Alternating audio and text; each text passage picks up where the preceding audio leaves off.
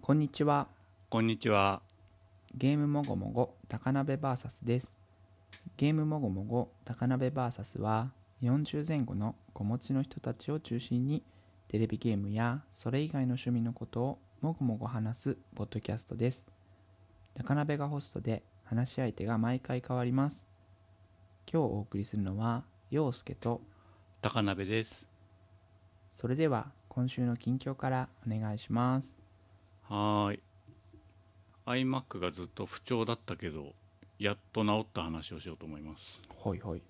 えっと、僕の iMac は2014年のレイトモデルの 5K のモデルなんですけど、うんうんうまあ、ん今年になってからずっと不調が続いておりまして、うんまあ、仕事に支障が出るくらいだったんだよね。はいはいはいで、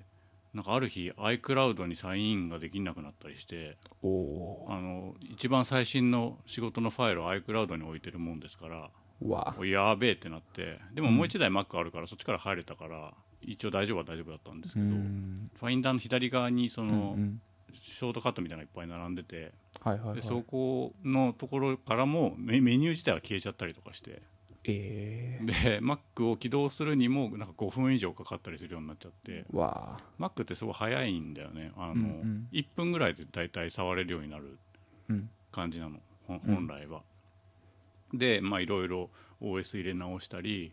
Apple サポートに電話しても全然ダメだったから、うんまあ、なんだかんだやったあげく結局ジーニアスバーに持ってく羽目になったんだよね27インチをはわあ抱えて大変だ タクシーに乗って はいはいはいでまあなんか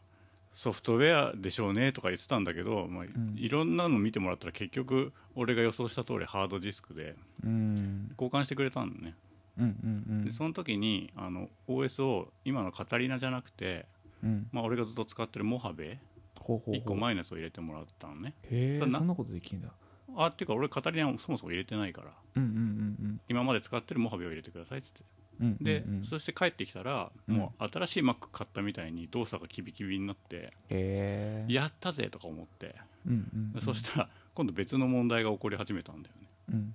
それが1日から1日半の間に必ずカーネルパニックが起きるっていうやつああ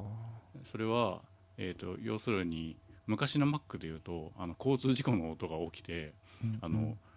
勝手に再起動するってやつね、うんうんうん正気じゃいられなくなったから一旦落ちますわみたいなこといなんやだけーど恐ろしいうん、でそれがさなんかこう重い作業とか無理やりな作業とかをしてる時だったら、まあ、そういうことも月に1回とか何ヶ月に1回とかあるのよ止まっちゃうことがうんだ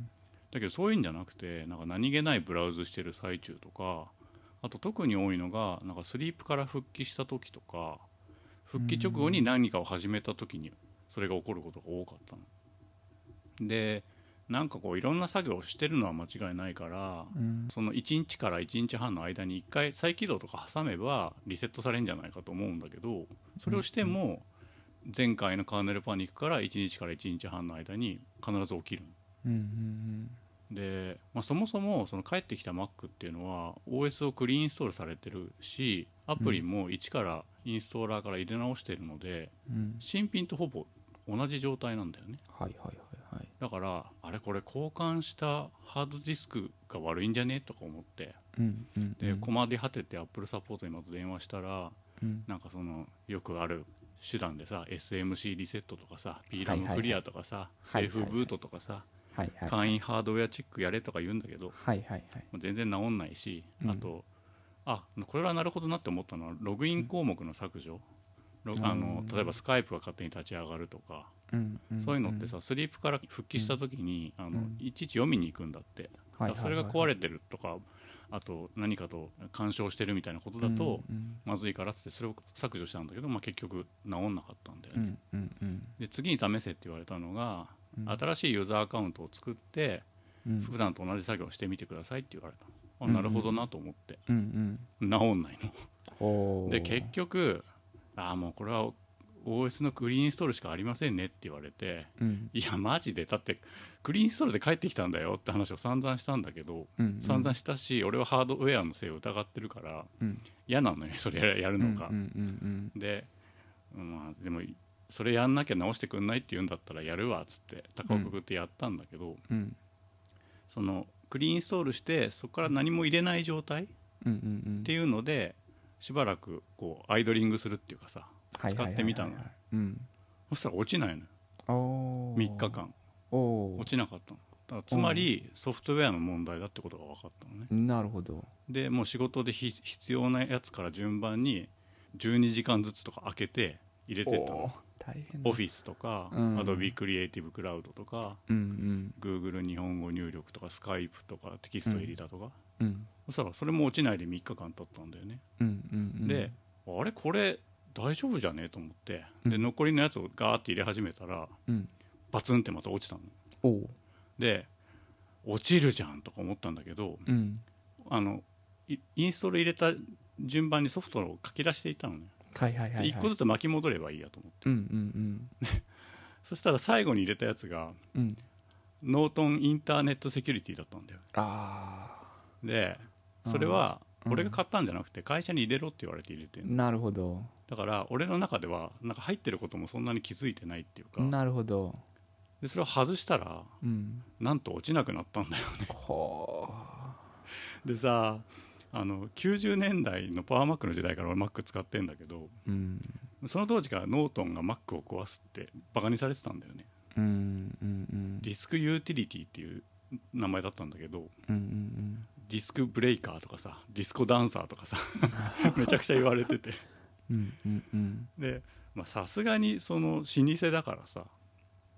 2020年にもなってたら治るかと思うじゃんうん変わってないっていうねなるほどでそれに気づいてから調べたら、まあ、今までも散々調べてたの、カーネルパニックマックとか落ちるとか落ちないとか調べたうんうんうんうのん全然有用なガイドが出てこなくてうんうんでそこにノートンっていうキーワードを足したらうんそのノートン自身が最新のカタリナにおいて、うんカーネルパニック起きますわって ノートン自身が言ってては「あお前ふざけんな」とかなって、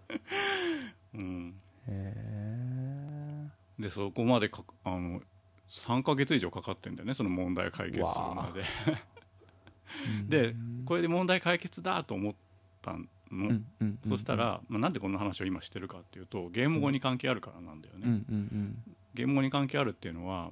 俺がモハベを入れたかったのは、うんモハベまでしか32ビットアプリっていうのが動動かなくてうんそれはつまり古いいガレージバンドが動かないのはいはいはい新しい OS だとうんで俺はそのガレージバンド6.0.5でいつも編集してるから、うんまあ、少なくともゲーム語エピソード100いくまではそれでやりたいなと思ってるの、うんうんあと15かなうんそしたら今度はねガレージバンドがインストールできなくなっちゃったのモハベ入れてんのにへえでうん前回入れたのはその1月の不調の時、うんえーとハードディスクが帰ってきた後に入れた時は入ったんだようんで1ヶ月経ったら入んなくなってんのうんうんもう意味が分かんないじゃん同じ条件で入れてんのにうんうんうんで分かんないからアップルサポートにまた電話したんだけどうんいやっていうかねあなたの iMac レイト2014はうんあの最初の出荷時の OS が寄せ見てなんでほうほうそもそもそのガレージバンド対応してないんだわって言われてはあいやいやそれは知ってんだけどうんあの32ビットアプリを保証してるじゃんって話とうんうんあと iLife のディスクから入れてみたらって言われたんだけどうんそれは持ってんのその古い Mac の方でうんうんうんでそれはだけどねインストールできませんって言われるのうんうんうんで1月にインストールしたのはなんか変なデータのやつでうんうんなんか DMG かあうんのうんファイル形式がはあのやつでうんえっとうんうん同じようにその iLife がインストールできるやつだったのうんうんでね、インストールはできんのよできんだけど、うんアはいイコンをタップするとアイコンがぴょこんって一回跳ねただけで何にも起きないのはいはいはいうわーとか思ってうんで、まあ、1月にインストールできて3月にできないってなんだよって思ったんだけど、うんうんうんまあ、向こうが言うにはうんそのインストールできて動いたのはうんどっちもまぐれらしいとほうほうそうういうこともたまたま起きただけで、まなあるそほもどそもできないのが前提だとうんでんうわ死んんだとか思ってうんうんでうん諦めてくださいとか言われ言われてうんその時に最後の手段を思い出したんだよねうんそれはハードディスク交換前のタイムマシンに巻き戻して、そこからノートンを抜くっていう手段なるほどなるほどなるほどでこれはすげえやりたくない上にうん巻き戻しても動かないかもよってアップルに言われたんだよねうんうんうんでね覚悟してね、うんまあ、自己責任だよね、うんうんやってみたらうんなんとガレージバンドが動かない、ああうん、あのタイムマシンで自分の環境に戻したのにうんうんでねでもね今までと違うのは起動しようとしてる動きはあるんだよね、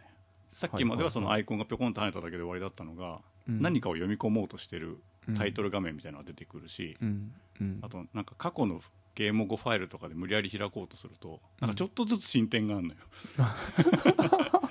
でも止まっちゃうの途中であーあのずっとぐるぐるが回ってたりうんコマンド、オプションエスケープとか押し押すとさ、うんうんうんアアプリが止まってますみたいに言われるの、うんうんうん強制終了したりとかしてはいはいでそういうのを何回か繰り返したらなんかしれっと立ち上がるようになっててほうやった 治ったってなったんだよねうんうん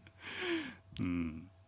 まあでもそうは言っても次の Mac 買い替えたらもう確実に使えないんですけど、うんうんうん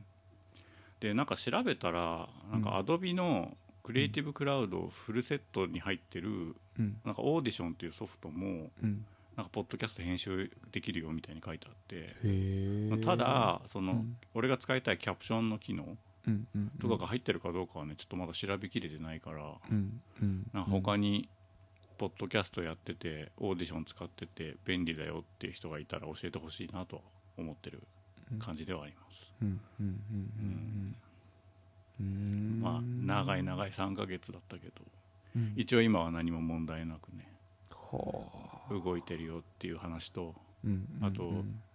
6年も経ってる Mac だからうんこう重いのが当たり前だと思ったんだけどうんうんハードディスク交換しして帰ってきた Mac が新品以上に早くてうんうんうんうんこれ買い替えなくていいのではみたいな気持ちにもちょっとなってるあーまあ、一応、うんその新型のフルモデルチェンジが出たら買おうと思ってるんだけど、うんうんうんうんすごいね6年前のパソコンが使えるってすごいねっていううんうんうんそういう話でもあるうーんいやーすごいなすごいですねめっちゃ早いの、うんで早すぎてうちの回線とかも早すぎて、うんなんうんか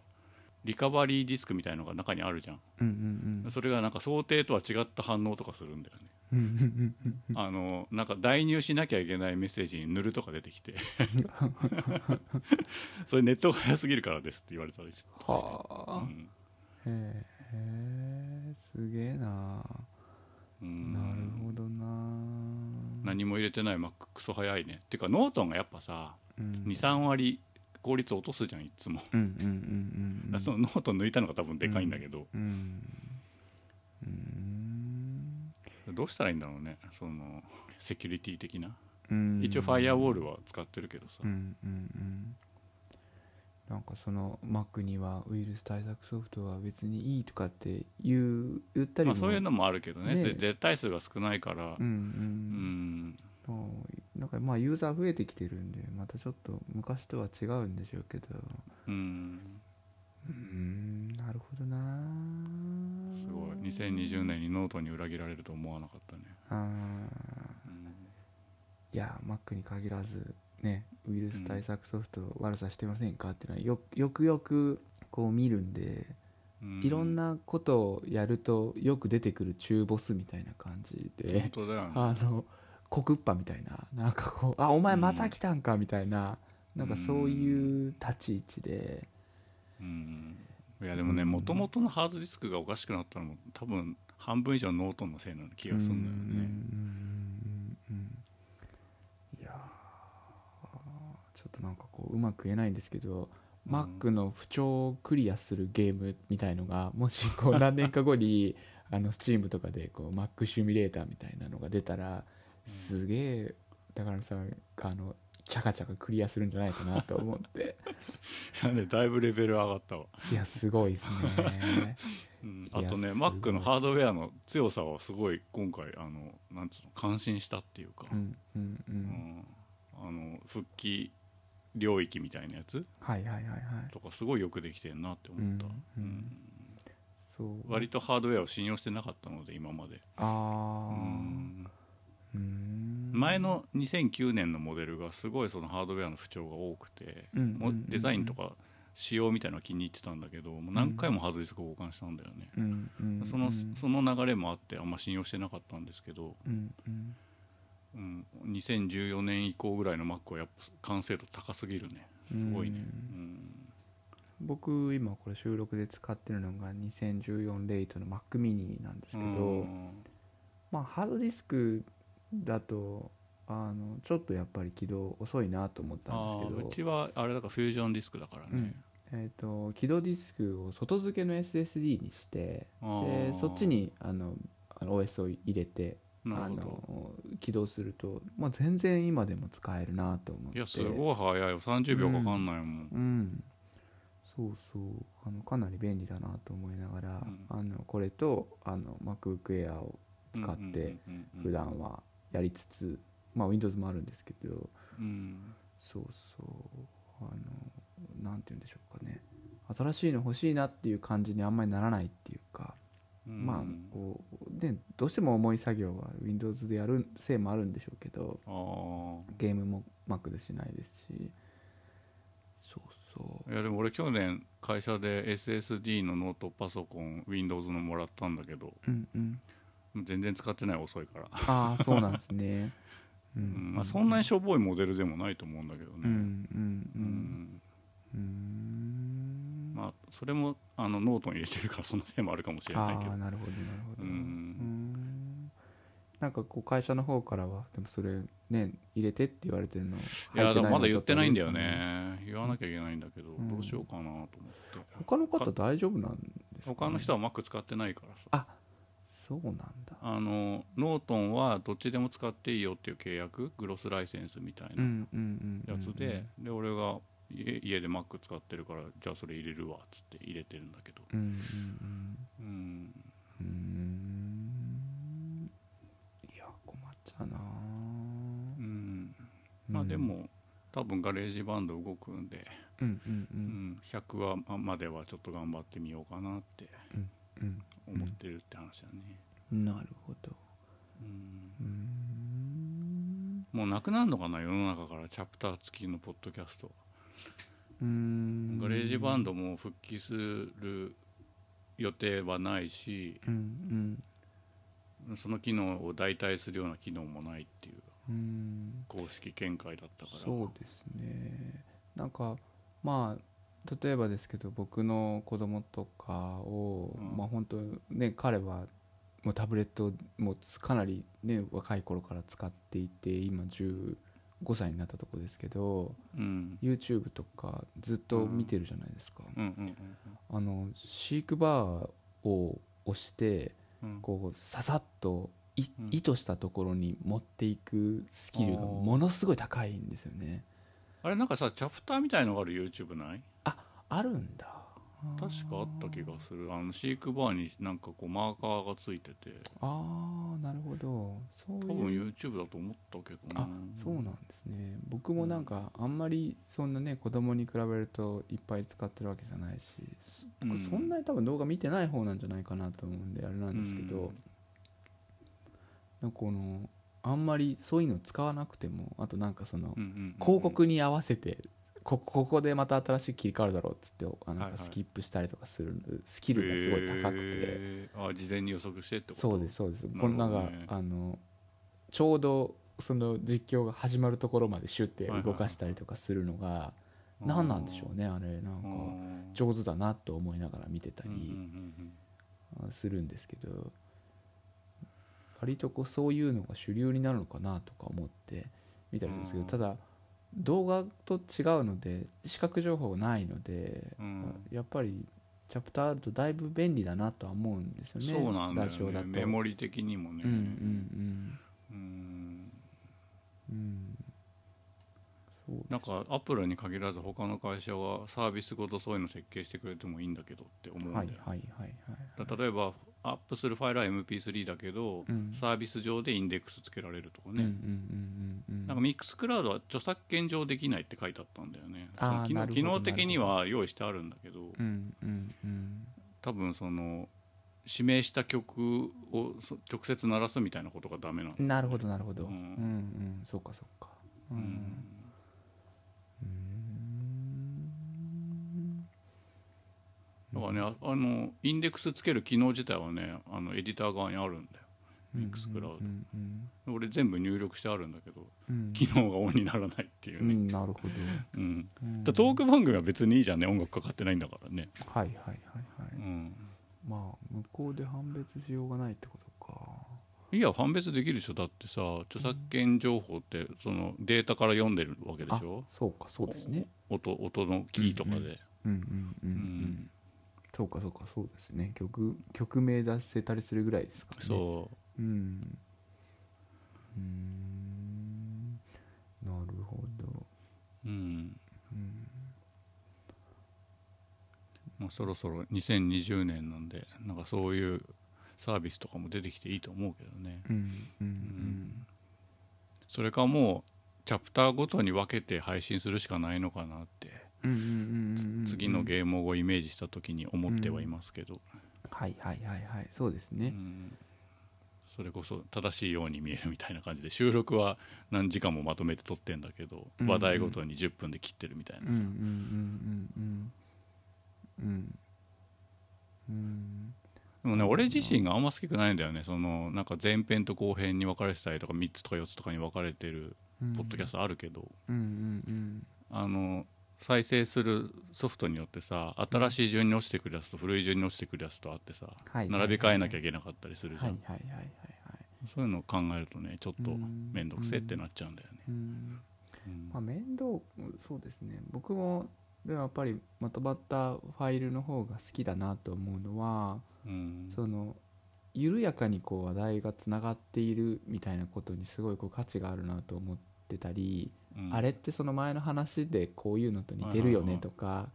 なんかそういう文脈そう文脈なのかそのその時のその世界の雰囲気とかうんなんかそういうのがこううっすら反映されてるのがこううん分割してるとなんかちょっとこう薄まるような気もしたはりいはいしそれはてそうだねそうそうさっきの話題のこのこととうん構造が一緒なんじゃないかっていうこう気づきみたいなのとかがうんうんうんうんちょっとこうやっぱり順番が変わったりファイルが分割されたりするとこう聞く日が変わったりするんで、うんうん、あのちょっと変わるかなと思って。うんその思考の緩やかなつながりみたいなあここでこんな風に話したからこのあとこの話題が出たのかなって思ったりとか,、うんなんかそういうのが割と楽しかったりするのでそうなんだよね、うん俺自身はミックスクラウドとか Spotify で途中まで聞いたファイルのメモリが途中に残ってるのすごい好きなんだよね、うんうんうんうんあまだ残り危険だみたいなうんさ、うんうんうんうんでそこに本当はチャプターがチャプター飛ばしがついてればもっと理想的なんだけどうんうんうんううんんそうですねうんうんまあ音声コンテンツ自体も、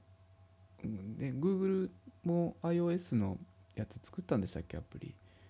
ん Google ポッドキャスト iOS あ版分からんどうなんだろできたとかできないとか言ってた気がするう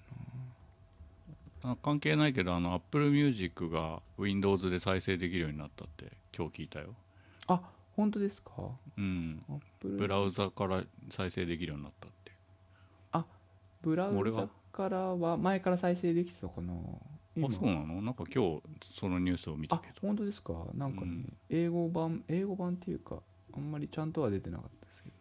うんうんあ iOS 版 Google ポッドキャストリリースが、えー3月26うん最近じゃんはいアンドロイド版は2018に出てるんですけど、まあまあまあまうんうんうんうんあ iPod がなかなか Windows で出なかったみたいなことでしょそうですね。うん、うん、うん。なんかこう、こういう世の中の雰囲気だからこそ、その、うんなんか僕は集団精神療法みたいなことを大事に、僕自身も学びがあったし、うん有用だと思って勉強したん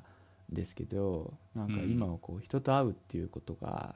なんかこう、どんどん縮小化しなければならないっていうところで、うんなんかこう、人の声が恋しいっていうか、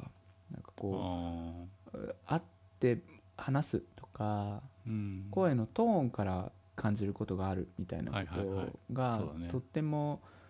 恋しいなっていう気持ちもあるのでなんか音声コンテンツへのこの温度感みたいなものとか向き合い方もちょっと変わるんじゃないかなって思ったりもしてるんですよね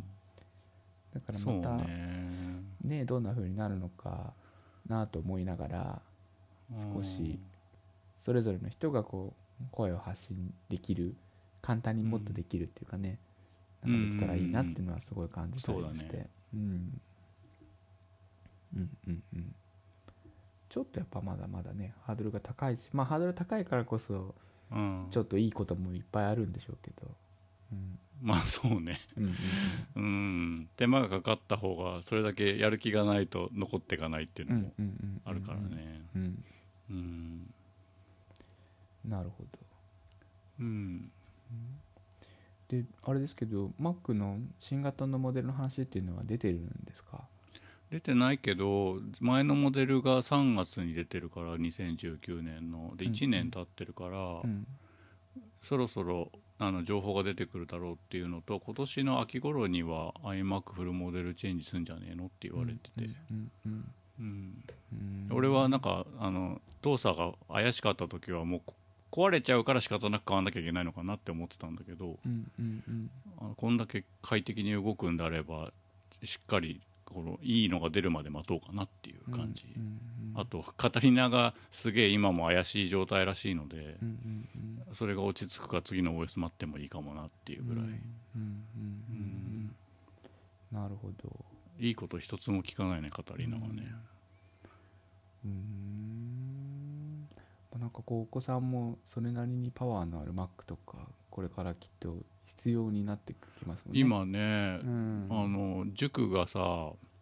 ズームになってさはいはいはいはいで家でやってんだけど、うんまあ、俺の古い MacBook 使うって最初言ったんだけどでも俺がいない時できないと困るなと思って、うんうんいつも使ってる超ボロい iPad mini2 はいはいはいでできるか試してみっつったら全然問題なくできるって言ってああたかーそうなんですねらそれで今やってるわうんうんでうんまあ古い Mac 与えてるけどうんうんうん次の新しい Mac 買ったら俺が使ってる Mac をまたリプレイスしようかなって感いじや素晴らしいですね羨ましい、うんでも、漫画しか見てないからねあい つ画面でせっかくさうんそれこそ実況でも何でもできるじゃん Mac クがあれば興味ないんだよねうんもったいねって思ううんうんうんそうですねうんズームかうんなんかねウェブカメラがあの結構売り切れてあはいて、そうだねメルカリでも高騰してるとかあるいはもうなんか古いやつ以外はもうみんな売り切れてたりとかして高くてあーうんうちらはさそのゲーマーだったりするし、うんまあ、俺はその仕事的にうんうんスカイプとかビデオチャットができないと仕事にならないっていうのがあるから、うんうんまあ、そもそも Mac に全部ついてるからさ標準う搭ん載、はいはいはいはい問題ないけどでもやっぱ一般家庭、そのゲームとかにリテラシーがない家庭とかは、うんまずビデオチャットってどうやんのまず家に回線がないかもしれないしねああそうですねだから最悪 iPhone があればそれでやってんのかもしれないけど、ううんんなかなかそういうの足並み揃えるの難しいなって思うそよねうですよねううんんズーム飲み会の話とか回ってくるよ、ああそうなんですねうん、うんズーム飲み会ねあでも俺いつもさ同期会とかに行かないからさ東京だから、うんうんあそっかこのタイミングだったら入れんだなってちょさちょっと思ったねさっきの 逆に逆にだからなんか、うんおあのスクショが貼ってあってさ、うんこんなのやったよみたいなうんうん宮古島から一人北海道から一人沖縄から一人みたいなさ、うんおおみたいなうんなるほどみたいなでうん海外のやつもいたりとかしてさ、はいはいはいはいうんうんそうですねうんあるいはなんかこうゲーム後の企画でみたいなのだってねうん、うん全然なんかこうオフ会やるっていうのはちょっとやっぱりね現実的には難しいしなんか別にこのコロナ禍でなくてもちょっと無理かなと思いますけどなんで無理なのいやなんかちょっと あのいろんな人集めて会場を取ってとかっていうのああそういうこうとだねそそうれはそうそうそこまでのねこう盛り上がりはもう動機づけもないだろうかうら、んうんうんあなんかでもなんかね何人かこの時間に会えば、ね、ん2人でやってますから、もしよかったら飛び込みでどうぞっていうぐらいだったらはいはいはいなんかできるかなと思ったりもするんでうんちょっと面白いかもしれないですねこんな時まあじゃないと、あれやだって自みないと分の部屋があればないつでもそんなんできんだけど、はいはいはいはいうん難しいなうんうん興味あるけどね、うんうんうんうんうんうんなるほどちょっと新型の Mac の話とか、まあ、まだ買う必要ないなと思いながらもやっぱ気にはなりますしでも MacBookAir がこの間リプレイスされてうんうん、うん、すげえ性能いいっつって、まはいはいはいはいあ、一瞬それも候補に入ってる、うんうんうんノートもね Mac iMac も新調しようと思ってるから、うんうん、うんなるほどななんだかんだまだまだアップが新しい製品が出るぞっていうとおうおうと思ってつい見ちゃう感じはあってねえっ、と SE の新型でしたっ け、 いやあれひどいねねなんで Q って言わなかったんだろうね SE って言ったらみんながっかりするじゃんねうんうんうんそうそう Q でいいじゃんねねサイズ大きくなっちゃうんだと思ったりとかねして、うん、だって8の直径でしょそのままうんうんうん9じゃんねうんそうそうまあちょっと、ねせっかくだったらあのサイズ感でやった方がかっこよかったのになってかっちょこよっかとったよね思うんですけどねうん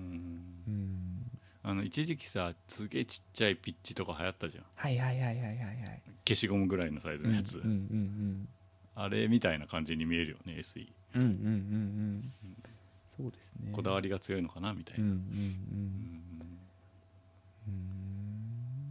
でも iPhone5 使ってた時も何も問題なかったもんねサイズ的にうんちっちゃいなって思ってなかったし、うんまあ、今見見比べたらもちろんちっちゃいけど、うんうんうん片手で扱える最高のサイズだもんね、うんうんうんうん、まあちょっと商売道具直ってよかったですね本当にね本当だね、うんうんまあ、商売道具であることも大事だけどそのゲームを編集するのにうん 命綱というかうんうんうんうんライフラインだったので復旧できてよかったですっていう、うんそんな話でしたはいはい僕はスイッチのモンハンダブルクロスのお話をしたいなと思ってるんですけど、うんまあなんかちょっとこう改めて今スイッチのダブルクロスなのかっていう話なんですけど、うんちょっとまあ事情もありましてうんあのツイッターとかにあの僕の個人のアカウントには書いてるんですけどうん4月の頭にですね胆石胆嚢炎になりまして、ほうでなんだか前の日からお腹が痛いなとは思ってたり、うんまあそのよ今思い返せば2週間ぐらい前からこうちょっとお腹が張ったりなんかちょっといまいち調子が悪いなっていうのはずっと続いてたんですね食べた後ちょっといまへんいまいちだななんていうのは続いてってへーうんで手術になったんですけど結局その前の日はですね、うんなんかこう背中が痛くて。あーであのお腹が痛いかつ背中が痛くなるっていうのはあんまないよねあの抗腹膜臓器みたいなことを言ったりするんですけど、まあ、なんかそういうこうなんかちょっと、うんあのあんまりよろしくないところが傷んでるケースが多いんですようね、んでまあちょっとあんまり寝れないぐらい痛くてでいいじゃあ夜行こうかなでも夜行ったところであんまり検査もできないしななんてでもそんなにこ うあ冷の静じゃん歩いて響くほど痛みでもないいやでもちょっと響くかなぐらいのところで、うんいまいちだったんですけど、うんまあ、朝まで我慢しようと思って朝まで我慢して朝一で行って、たらまああの外科の先生に、まあうんそこまで炎症は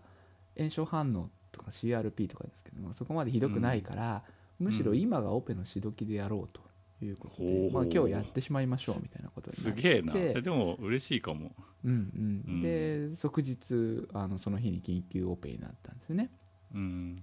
であの術式自体は、まあ、腹腔鏡とかっていうやり方があるんですけ どうんあのまあそんなちょっと傷も大きくなくって、ささっとでききるみたいななんかそれでこうさっさとやったんですよねうんでオペ自体はまあさっと2時間半ぐらいですかね全身麻酔で済んであ全身麻酔なんだやっぱそうそうでへー麻酔も「眠くなりますよ」って言われて言われたかなと思った後には「はい手術終わりましたよ」はいっはていはい病室に戻るみたいなよくよある話だよくね言われるやつでまあ痛みもそんなに強くなくうんまあ、なんとかやっってでまあよ予かった定より早く帰るって言われたんで、うもう帰りたいですって帰ってきたんですえその日に、えっ、とですね入院自体はうん一応3泊したのかな、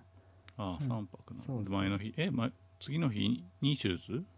えっ、そのと日即手術日ですね即あ日そうだよね手術あ3日して間いたんだ3日ぐらいはいたんだと思います2泊3日だかへー3泊4日だか、ううんでまあ手術をしてで、うんまあ仕事も意外とすぐに戻れるかなと歩くのはちょっとしんどかったんですけど最初は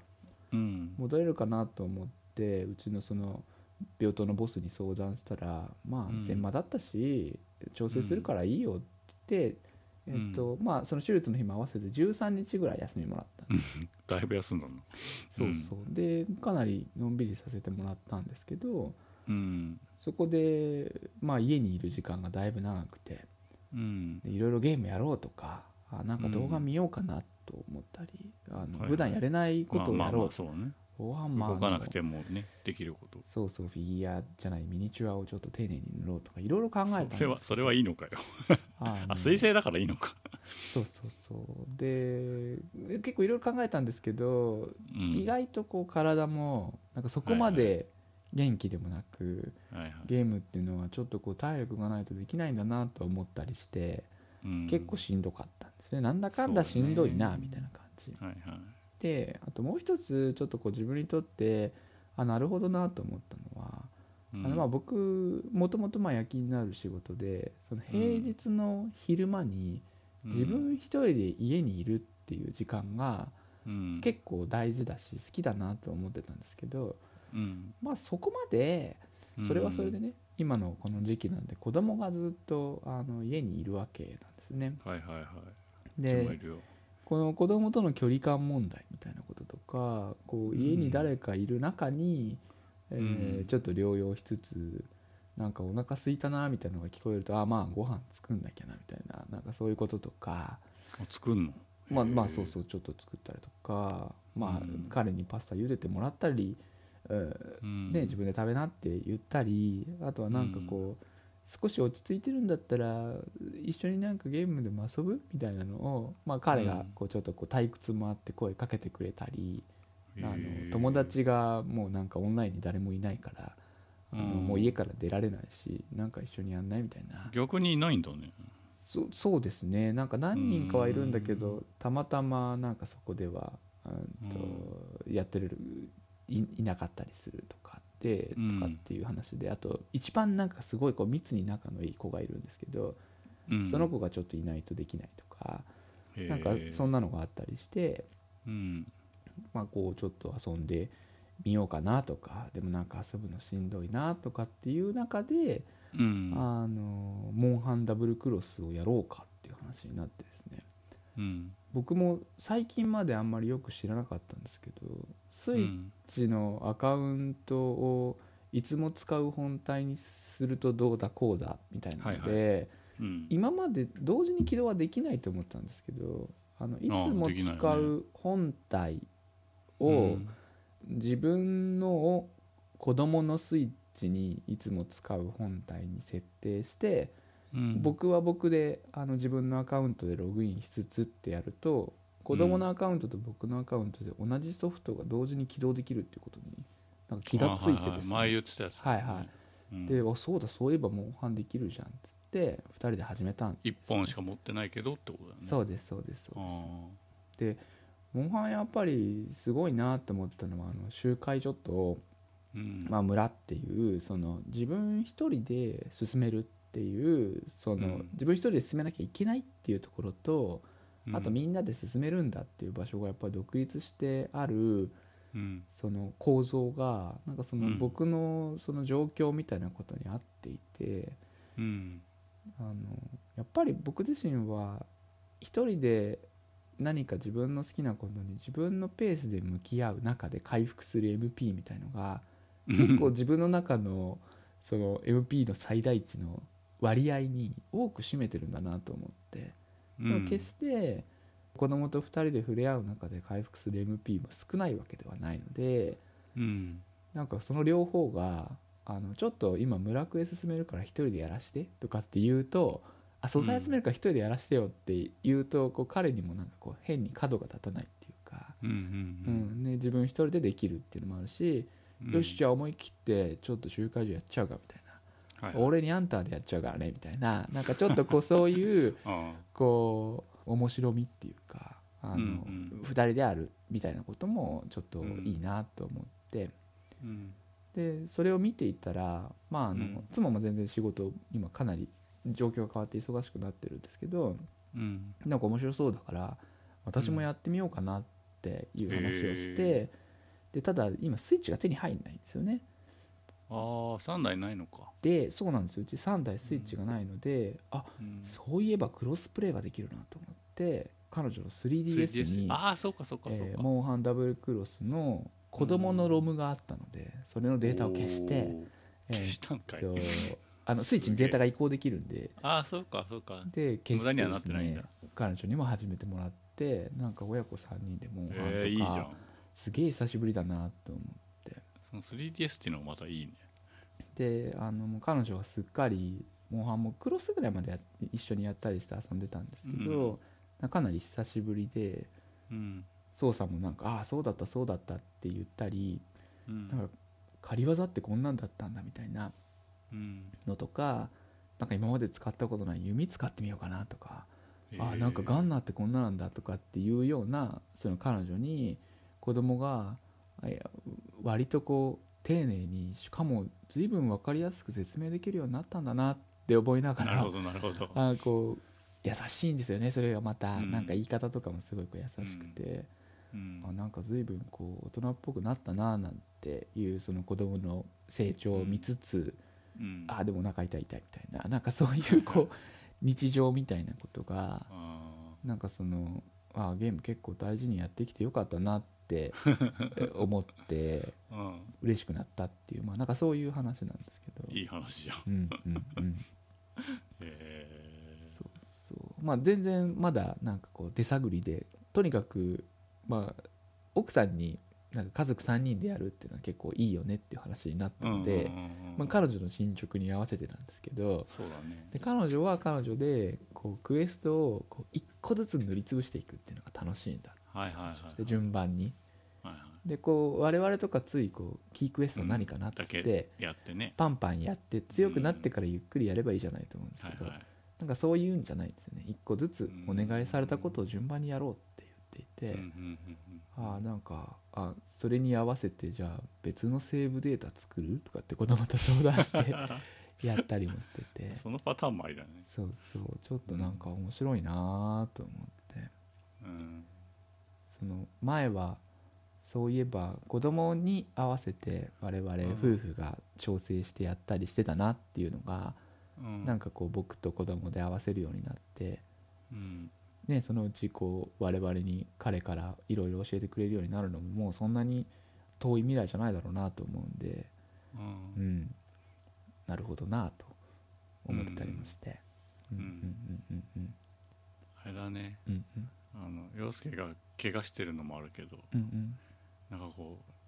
死んじゃう時みたいな映像だよね ああそうですねなんかこうなんか僕の好きなことでみんなでつながろうじゃないかっていうの がなんかいつもよりこう温かくっていうかうんうんうんとお父さんお父さんうんうんうんうん笑ったまま死んでるみたいなやつだようんうんうねんそれうんそうそうなんかあと,、えー、と子供と2人でなんか子供もなんかちょっと気使ってくれてるのかお父さん好きなゲームやろうよって言ってくれて、うんでじゃあなんかグリムドーンやりたいっつってなんかハクスラを一緒にやって、ハクスラはなんかあんまり彼にとってはすごい楽しいゲームではなかったみたいなんですけど今までは、あそうなんだまあ、一緒にやったりはしてたんですけどまあなんか付き合いでみたいな感じだったんですけど、なんかいろいろ調べながら一緒にやってたら「あこれやっぱすごい面白いね」っつって「お父さんの言う通り面白いね」みたいな なんかそううんい優うしいそのまあある程度こう社会的に隔離が推奨されるような状況がうん僕のメンタルヘルスにこういろんな影響があるんだけどそういううこんう家族のつながりが強まるうんみたいなこととか、はいはいまあ一方でこうねあの距離が近いから一定の緊張関係みたいなのもあるんですけど、はいはいこういうこう肯定的な側面もあるなっっていうこう実感みたいなものがあっていいね、うんうんうんそこにやっぱりこう共通の趣味っていうかあの、うんまあねあの自他ともに認めるインドアでよかったなと思ってうんうんうんうんうんそうね、うんそのなんか一緒にできるゲームがあるってそれだけでいいよね、うんうんうんで特にスイッチなんてマルチプレイ推奨みたいなハードでもあるしさ、うんうんうんうんうんローカルプレイがやっぱ一番いいよねゲームはねそうですねううんんそうそ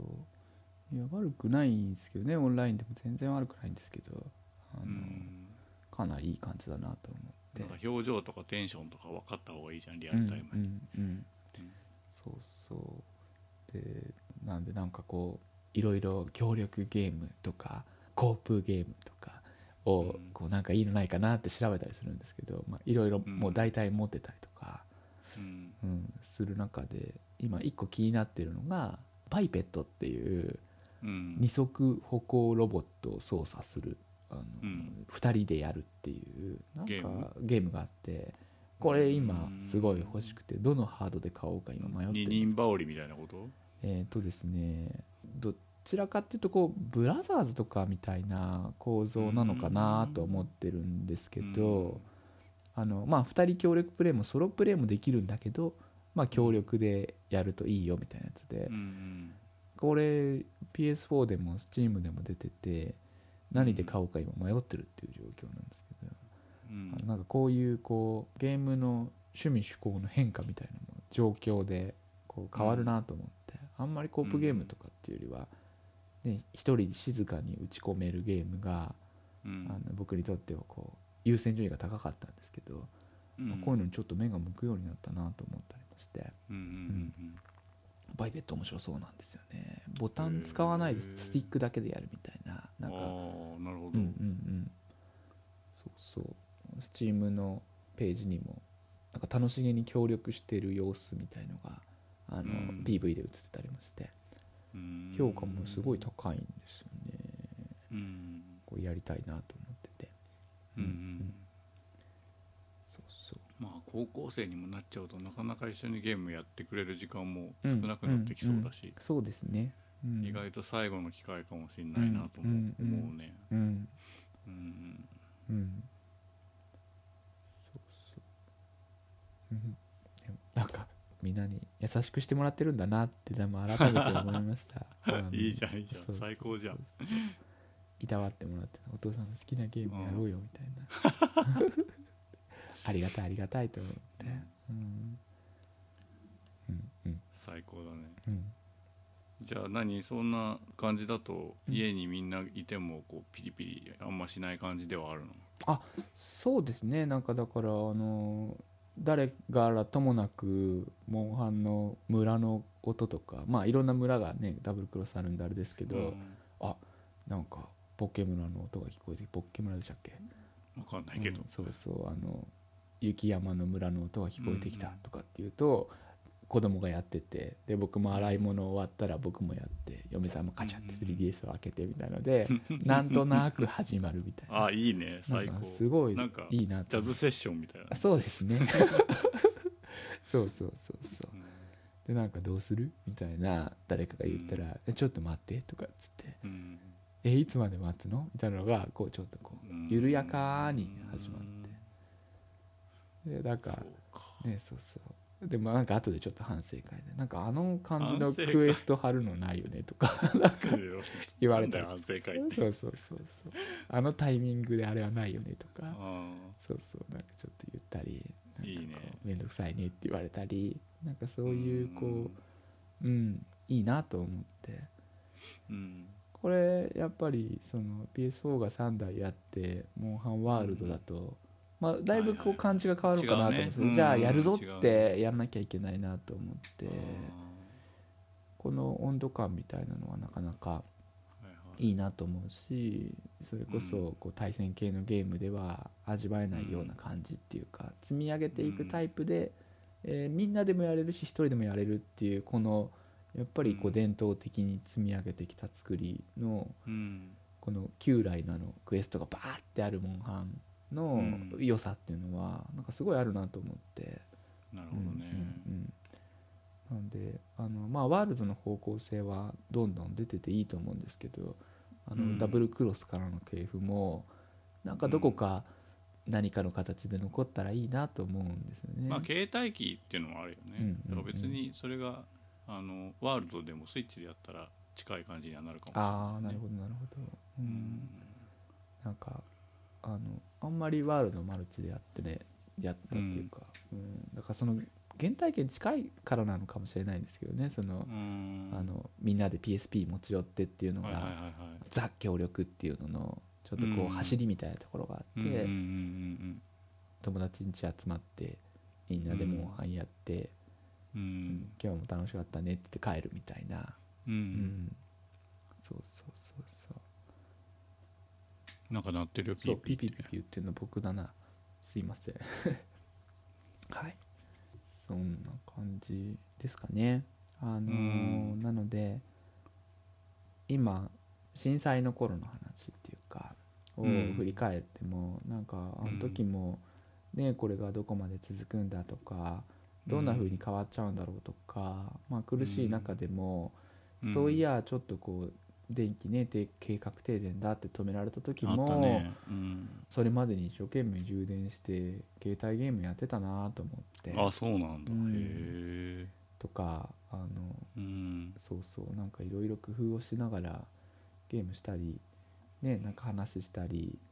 うん、湯たんぽ入れてみんなで同じこたつに入ったりしてたなとか、うんなんかそんなことをなんか改めて思い出したりもして、うんまあ、なんか弱ってたっていうのもあると思うんですけど僕自身が、はいはいうん、なんか楽しいとかワクワクするみたいなことが、うんなんか探せばいっぱいそばにあるし、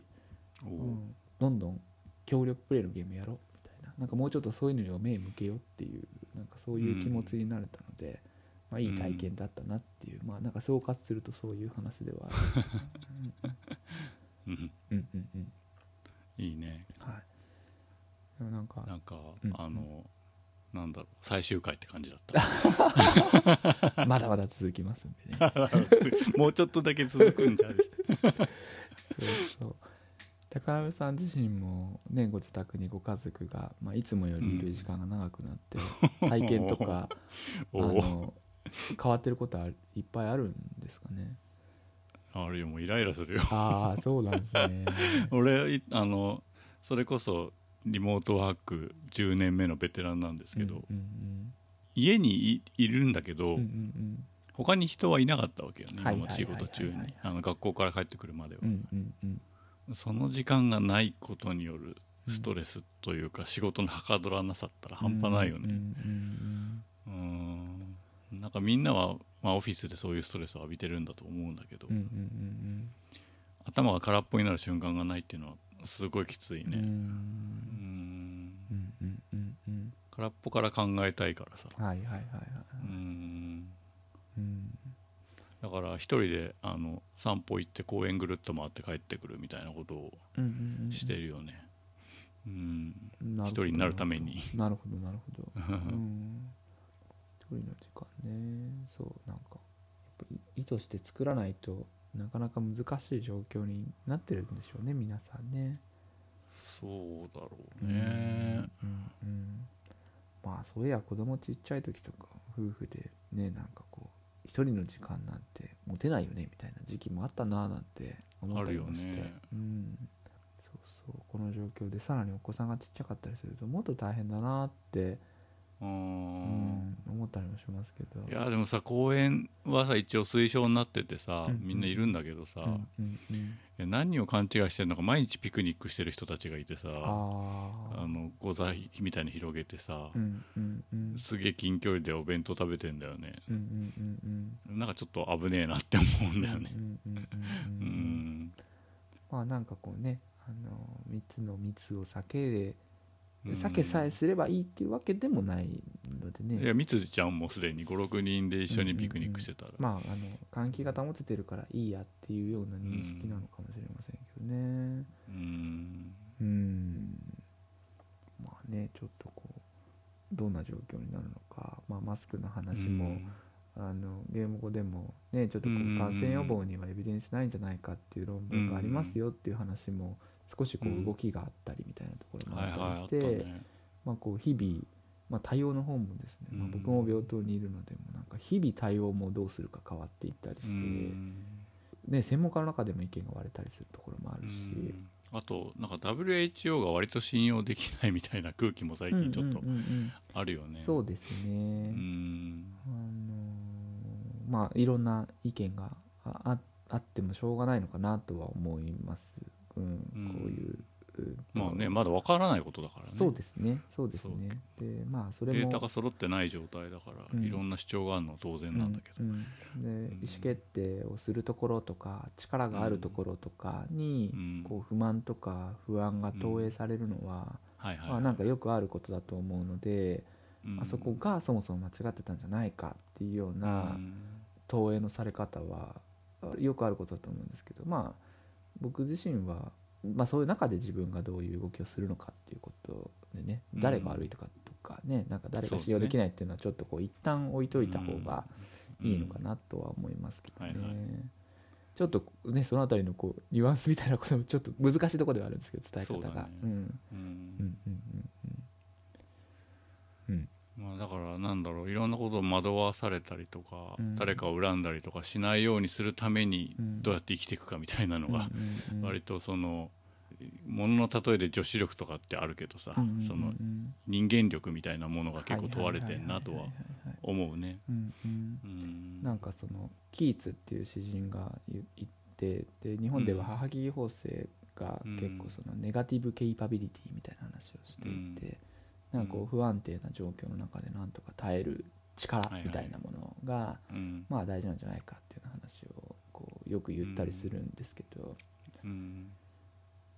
まあ、なかなかそういうのにこう耐えられないこともいっぱいあるかなと思うので、うんまあ、そういう中で、まあ、僕にとってはこの協力ゲームでワイワイするみたいのは結あ構あすごいと思うね。なんかこう支えになってうん楽しいし協力できたしクエスト今日できたしみたいなうんううんんのはすごい良くてであとなんかこそう同じ目標を持つっていうのはいいよね、うんうんうんうんうん何に関しても別にゲームに限ったことはいじゃはいなはく、いそうですね、でそうあとなんかこう同じ世界を共有してるってことはやっぱすそごういだ大事ねでそれもいいと思う、うんあの、まあ、なんか前々から僕ら夫婦はあのヤンクックがすごい可愛いっていう話をヤンクックしてうんヤンクックすごい好きなんですよね、うんでヤンクックがやっぱりヤンクックが可愛いねっていう話をして、でクック先生だとかっつってなんかこううん見て、あのメルカリでぬいぐるみみたいのを探したりしてなんでだよグデタマと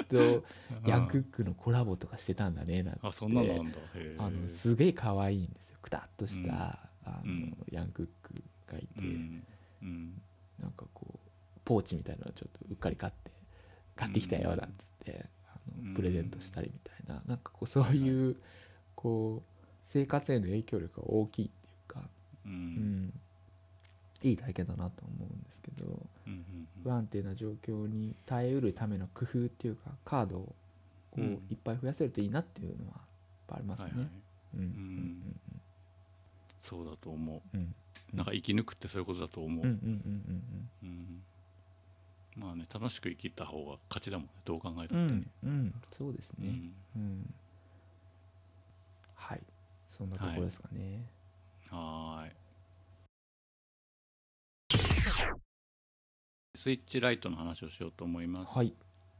今までうちのスイッチはグレーのやつとスプラトゥーン同行版のやつの2大体制で、まあ、子供と使い分けてたんですけど、うんうん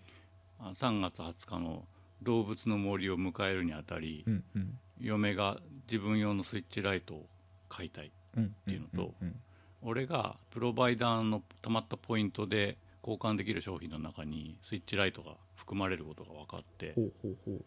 まあ、スイッチライトが2台増えて4台になったんだよねうんうんで、まあ、ここで問題なんですけど、うんうん陽介には何色が増えたのか当ててほしいんですね、ああでヒント、うんまあ、今までの感触としてうん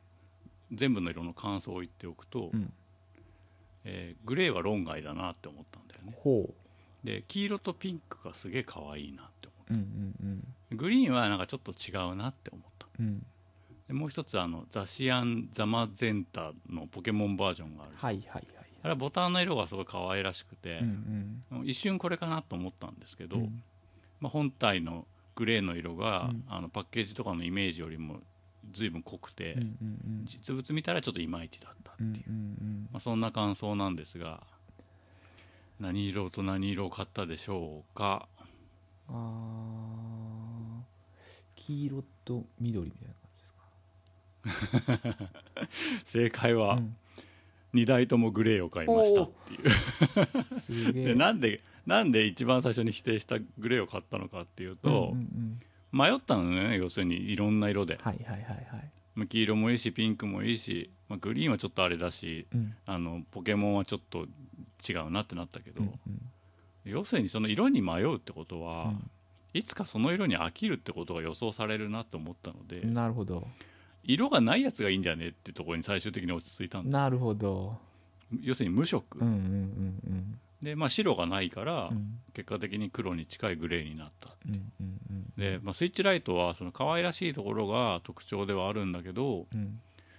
そのゲーム機としてゲームに集中できるハードって考えるとグレー一択なんですよああ確かに確かで、まあ、副産物としてはグレーが一番重苦しい色なので、にうんうん重そうっていう見た目なのに持ち上げるとすげえ軽く感じるっておいおうあの副産物もありま した、でまあハードの感想なんですけど、あの軽さと大きさは本当素晴らしいです画面は iPhone の7プラスとかとほぼ一緒はいはいはいはいだけどそのベゼルが狭いせいか画面自体はすごい大きく感じるんだよね、あのスイッチより1インチぐらい小さいはずなんですけど、うんあの小さいなって感じたことはないです、うんで軽さがもうほんとドンピシャであの片手で持った時全然重いと感じないうんうんサイズ感感でなんかエッジのところもちょっとラウンドが普通のスイッチよりも緩やかでうんなんていうのかななんか手にしっくり収まる感うんうじ、んで脂肪も強めに入ってるからあのサラサラしててうんうん気持ちいいんだよね、だからもう一度持ってしまうと普通のスイッチの携帯モードには戻れないなってうんなるどほどうんカバンに入れるにしても同様だと思います、ただ2台持ってるってことは使い分けなきゃいけないわけですようねんそうですねだけどこの2台持ちにすごい癖があって、うんうんまあ、何度かゲーム後では話題にしてますけど、うんどっちをいつも使う本体にするか問題、はいはいはいはいで普通に考えると外で遊ぶのはライトだから、うんライトの方にいつも使う本体設定をしてあげないとうんうんいろいろ不便だっていううんはずなんだようんうね、んうんだけど俺は家にいる時間の方が多いわけはいはいはいはいだから半々か下手すると,、えー、と普通のスイッチの方が使う時間が多いんだよね、うんうんってした時うんうに、ん現状はスイッチライトの方にいつも使う本体設定をしてるんですけど、うんうん多分ね自宅になさい設定がなくなったらあの今の外出自粛が解けたら、うんうん普通に使えるようになったらスイッチ本体の方に戻すんじゃないかなと思っていて、うんうんそれは何でかっていうと、うんセーブデータが常に同期されてるわけではないっていうんううんうん問題がまずあって、はいはい本体でよく遊んでる俺としては最新のデータは常にクラウド上にあるわけよね、うんうんうん古いスイッチかクラウド上にあるのが最新のセーブデータなわけうんうんでそれを続きを遊ぶ場合はうん一回それをどっかからダウンロードしてこなきゃいけないわけよねうんうんほいほいでそれが出先って考えたら、うんまあ、iPhone からつなぐのが普通じゃないですか、うんうん iPhone とスイッチライトをつないでクラウドからセーブデータを落としてくるうんうんうんそこでつなぐってことは、うんいつも使う本体設定にしてる意味っていうのはほぼなくなるわけよねうんうんうんうん確かに確かチェックしに行くわけだから、にうんうんうん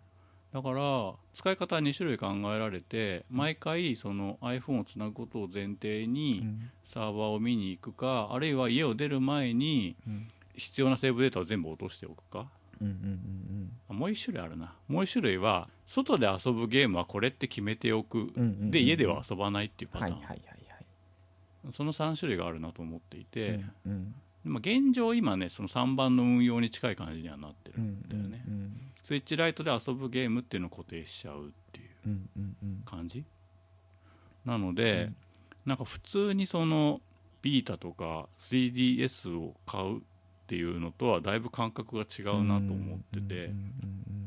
2台持ち自体のうまみっていうのはそんなにないなってうんうん思いましたうんうんうんでその一方でやっぱりその手軽に持って歩けるっていうのはすごい重要で家の中でも重要で、うんうん家の中でそのスイッチの古い方の本体を携帯モードで遊びたい時もまあまああったんですけど、うんうん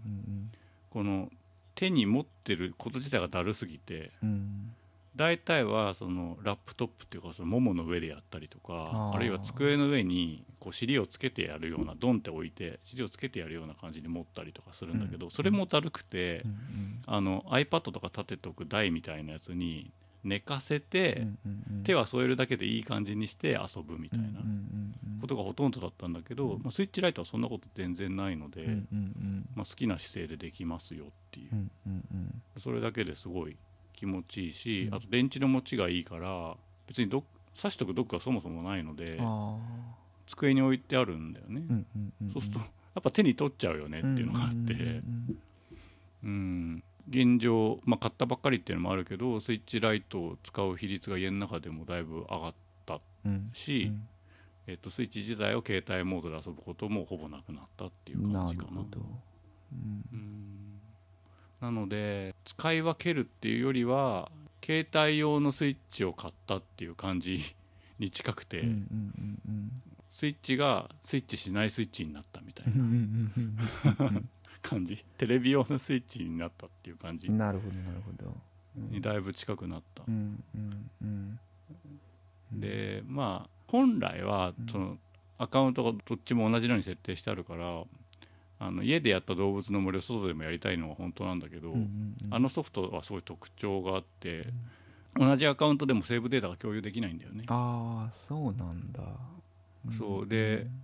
どっちにもダウンロードはできるんだけど、うんうんえー、と古い方のスイッチをメインアカウントにしてるので、うんそっちでがっつり進めてはいるんだけどスイッチライトの方は、うんまあ、セカンド無人島みたいな感じで、うんうん南半球の島を新たに作ったんだようんおおおおお外でちまちま遊べるよおうに、うんまあ別に進めなくてもいいやと思ってやったんだけうど、んうんでなんかこれいいアイディアじゃんって思ったんだけどよくよく考えたら自分で自分のメインアカウントから南の島行けねえじゃんって なってうんうんうんうんうんうん家族にはすげえ感謝されたんですけど、ああなるほどうん、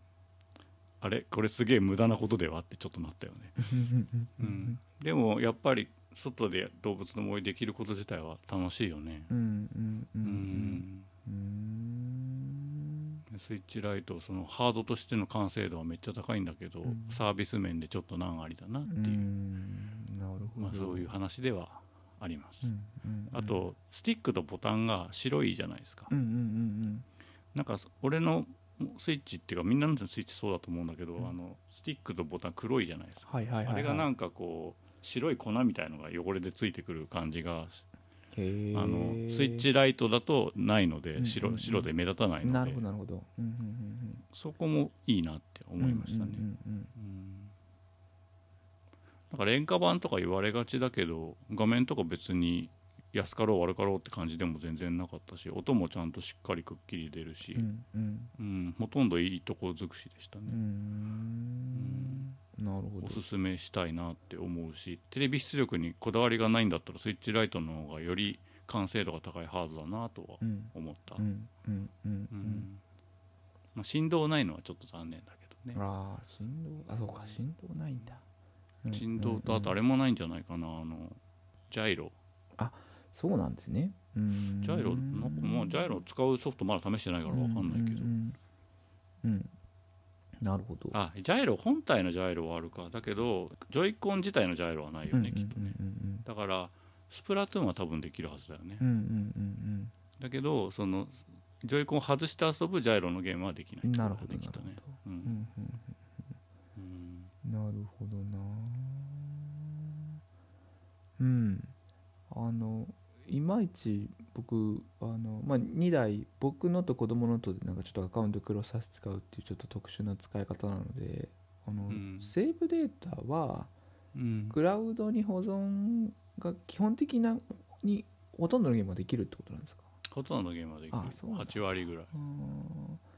で開始時にどうするうんみたいなのが聞けたり聞かれたりするんですかいやそれ聞かれなくくて聞いてほしいんだけど、うん聞くっていうあれがなくて、てうん自分で、えー、とサーバーを見に行って、うん落とすってうん聞かれる感じソフトを起動した後にえっとあ起動しなくて、えー、とプラスボタン、えー、とあいソフトのアイコンの上うにんうんうんカーソル合わせた状態でプラスボタンだかマイナスボタンを押すと、うんうんセーブデータがあるかないか見に行くみたいな感じだったかならるほどえっとだからね変なんだよねその辺の挙動ととかもえっと任天堂オンラインに加入者限定みたいな感じなんですか加入者限定加入者限定でセーブデータの共有,、うんあの共有ができるんだ、ああなるほどなるだけほど、ど、うんうん特にそのゲームを続きを遊びたいはずの「動物の森」とか、うんポケモン」とか、うんそのセーブデータ至上主義的なゲーうんうんムうんはできないようになってうんうる、んまあちょっと増殖したりみたいなことがそうそうそうそうそう、ね結うん構ありますもんね、なるほどなるほどな、まあ、動物の森はファイルサイズもでかいんだろうね、うんなんか倫理的な問題も両方あると思うけうど、んうんうんううんんなるほどうーんちょっとあと僕ねモバイルルーター持ち歩いてあの2台目のスイッチは、あのいつも使うじゃなくて、外でも家でも使ってるっていうような形になってるんですけど、うんあれって例えばセーブデータ同期した後、もう一回通信もしに行ってるんですよね。えー、とつまえっり、とソフト起動するときにチェックします、はいはいはいうん、出てる出るはずで出てで、うんその後もまあ僕モバイルルーターなんでつけっぱなしなんですけど iPhone はずっとテザリングしてるってことなの、外にいる時はずっとテザリングしっぱなしになるってことなのテザリングしっぱなしあ、えっと起動した後にまたチェックに行くかってそこうとですそうですそうです一回起動させたらいやテザリングオフにしても大丈夫ってことなのわかんないなそれは確認してないな、うんうんまあでも数分おきにはしてる可能性がうん高そいうよでねすよねそうですよねうんうんうんなるほどなるほどうんまあ、なんかこの辺りもうちょっと緩やかでもいいのかな本当だよっねて思うところはありますけどねうんなんか抜け道があるとちょっと手間がかかってもね僕とかみたいにこうこうやってやると2台できるみたいな人はやるけどなんかあの、ね、うまくできない人はうまくできないっていうかそんなに悪いことしないんじゃないみんなと思うんですけど、うんそうね、うんうんうんなるほどなせいぜい親子間ぐらいだようんうんね、うんうんうん 兄弟間とかね、うんうーん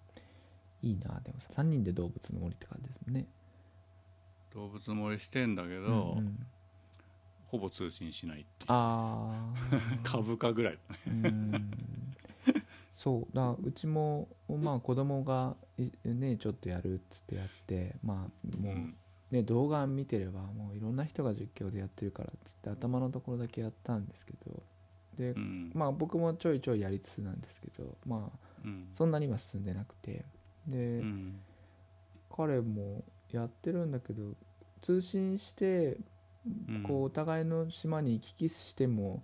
あんまやることないねみたいなんであのそうなんだよね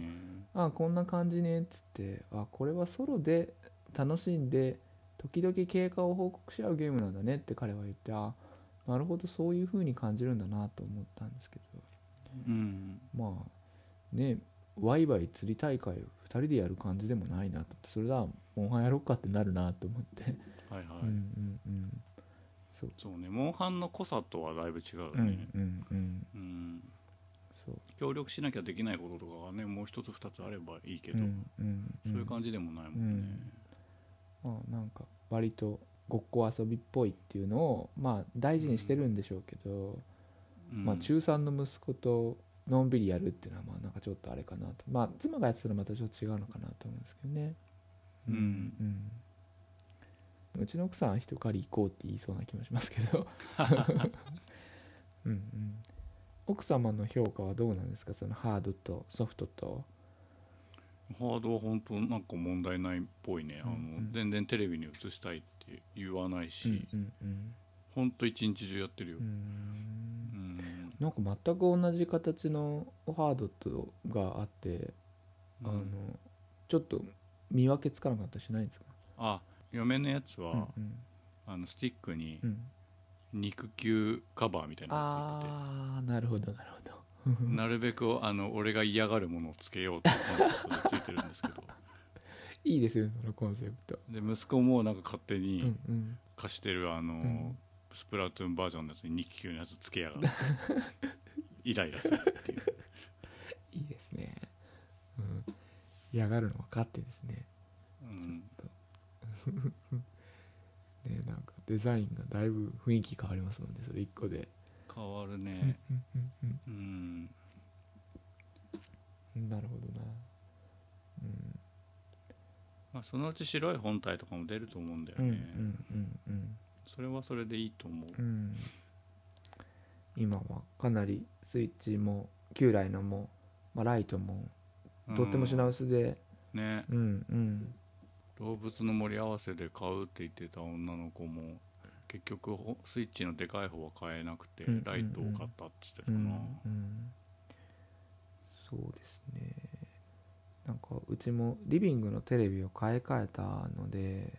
うんちょっとこうスペースができるようになったんですよねあの、うん後ろにハードディスクとか置いたところがあるんですけどそのテレビの後ろに、今まではなんとかこうちょっと調整しておいたのがちょっとこれちゃんと置かないとダメだねっつってあの、うん壁につける棚を買ってつけてうんそこに置くようにしたら、あれここにドック置けんじゃねえかなと思ってはいはそうでリビングでもできるなと思って、い、うんドックだけ買おうと思ったらドックだけ純正品を買うとえらい高いんですねあ8000円ぐらいするよねそうなんですよちょっとドックに8000円かと思ってでも非純正品買うのもなぁと思ってクラウドファンディングのあのちっちゃい、はいはいはいはあのい AC アダプターと一緒になったやついま、未だに届いてないよガリウムなんとかでできてるとかっつったやつですようねん、うん、あれすげえいいんすけどねそうちょっとまあ、でもあそこから結局 HDMI ケーブルとかあの、ね、うん伸びていくから、うんうんうん割とごちゃごちゃつくのは変わんないんだけうどんうね、んうんうんうんそうなんかまあいろいろ迷ったりするぐらいだったらなんかね純正品がいいのかなって思ったりもしつつ、そうでもちょっと高いなと思って今まだ決心がつかないところではあるんですけどう、あーん、まあね毒はいっぱいまだ売ってるんですけど、うんね、もしかするとなんかが、ね、この騒ぎだし毒も売り切れちゃうから買わなきゃダメかなって思った りなんかそういう気持ちになったりはしますけど。あうんーまあだろなんだろうそのもともとついてたドックをテレビにつけておいて、うんうんうんそのクラウドファンディングのやつとかを買って自分の部屋用とかにしてもうんうんうんいいかもしれないけあどあ確かにね、確かにうん、うんいやスイッチも多うんうん分そのうち新型が出ると思うけど、はいはいはいなんかそのベースになるのがスイッチライトの方でもいいのになって思ったねだからうんうんうんそのこれに出力がついてたら本当完璧だなとう思っんてうんうんうんそうあとまあ前のゲームでもお話ししてましたけどね液晶ついてないやつっていうモニターがないやつそのね全然必要だと思プレうイステーションビータ TV 的なやつがね、うんちょっとあってもいいのかなと思いますし、ううんそうそう まああの今あるスイッチからジョイコン外して置いとけば据え置き機っぽい見た目に はなる確かになんか液晶もったいねえな感はちょっとどそううしてですもあるねそうですうんうんうんうんそうそういざとなれば外せるぞっていうのが大事なんじゃないかなと思いますけどそうだようんねうんうんそうだからあのねうちは2階建てなんですけどリビングでやってて3人でモンハンやってたらちょそろそろ電池が切れるぞっていうことになってはいはいはい僕とあの子供はもうそコンセント探すんですけどなんかちょっと間がなくてあの、うん子供がタタタタって2階に行って2階のドックにつないでテレビ画面でやったりとかしてて、おおなんかちょっとこうあその感じも面白いなとは思うんですけうんど、うんそうそうそうそうちょっと落ち着いた後はまたつけて戻ってきたりしてうんうん二階からへえなんか「罠あったよ!」みたいなのが聞こえてきたりするうんうのんちょっと面白かったんですけど、うんうんうん、なんかねいろいろあのギミックはやっぱりすごい好きなんですけどね外せる外うせんないは、うんただああ重いよねでもうんね今の話聞いてねセブンプラスぐらいいいですねサイズ感は、うん確かにいいなと思って、うん、でなんかそのた縦が短いのよねコントローラーとしても、うんだけど全然なんかちっちゃいって思うこともなくて、びっくりしした、た、うん、実機見ると思ったよりちっちゃいなっていうのが割と感想だったんですけど、あんまりそんな感じしないってことなんですね。うん、持ってみるとね画面って感じ、んうんあの任天堂のゲーム機ってさ今まで画面どれもちっちゃかったじゃんはいはいはいはいはいはい。画面っていうよりコントローラーってう感んじうだっんうたけど、ん画面って感うじ、んうんうんスイッチより画面って感じうだね、んそうですねコントローラーに画面がついてるみたいなまあそれはそれで好きだったんですけどね、うんミクロとか大好きだったんですけどうんなるほどないやちょっとあと色は一周回ってグレーなんだなっていうの はやっぱり トンチみたいな話だそうですねなんかこう、うん、色がないから気に入らない色を選ぶみたいそうあとさ黄色とかピンク可愛いなと思うんだけど、うんうんなんかそれを50近い俺がさ新幹線とかで一生懸命やってるのもどうかなとな思ってああそれもちょっとあったそれはなまあまあでもそうか僕はゲーム好きだからあんま何でも思わないだけか、うん、おおいいな黄色のライトって思うと思うんですけどね多う分んなんか、うん、そうそうおしゃれだあれなんであのアップル製品とかもそうだけどさ、うんそのウェブとかに載ってる公式写真の色と違うんだろうねあー確かになんかすごい白っぽくて綺麗な色に写ってるんだけど本物見ると結構かぼちゃ色だなみたいなさうんうんううんうんんあれ意外だったな、うんうんなるほどうんあのピンクもなんかピンクじゃなくてコーラルって書いてあってコーラルって確かサンゴじゃんか、うんうんうんうんでサンゴって言われると確かにそのオレンジ味がやや入ってる感じなんだけど、うんうんなんか実際買った人のレビューの中に明太子色って書いてる人があいてーうわなるほどみたいななるほど明太子色だとちょっと違うなみたそいうなですねうんんそうかなるほうどな、んうんなんかねこういう時代なんだからこう色の記号とかでなんかああそうねねウェブセーフカラーみたいなそうですねこう, 16進法うのん、ね、こういう状況で写真を撮影した時の色はこのカラーですみたいなのはなんかうん言えそうな気するんですけどね、アップルウォッチのバンドとかもさ、うんうん結局そのウェブサイトで見たのしか情報がないまま買ったりするんだけど、うんうんうんうん届くと大体色違うんだ、ああ、うんなるほどなうんまあそのね今お店が閉まってたりもしますね本当にねそうだようねん、、外に出るの推奨されなかったりするのでそういうのはちょっとこう工夫があるといいなと思うのと、色は難しいね、あとは、うんまあうちの子供はちょっと赤を見る力が弱いタイプの,、はいはい言ってあたのね色覚なのでそう色番号とかななんかうまくできねえかなってちょっと思いますけどね確かうに、んディックカラーとかね、あるからね、うんうんうんうんなるほどなるほどいやーちょっとスイッチライト新しいハード欲しいんですけどね欲しいんですよね、でもなんかまあ今全然基本的には家の中でも僕あの携帯機モードでやってもあんまり不便だなと思わないし、重くないうん、画面サイズ割とちょうどいいなと思うんで本当うん今まあ手に入らないっていうのはありますけどうっかりいうんやポイントがたまってたら買えるかもしれないですね確 かにうんうん うん変えるかもしれないなと思いますけど、うん、なるほどなっていう感じで、まあ多分あの2020年内は新型出さないってあの社長は言ってたけど、うんうん2021年1月1日に出るかもしれないので、うんそれ見てからでも考えてもいいかもしそれなういねですねうんうんうんあごめん、はい1個はい忘れてた、うんうんあのねボタンの押し加減が違うのへえスイッチのそのジョイコンの方は、うん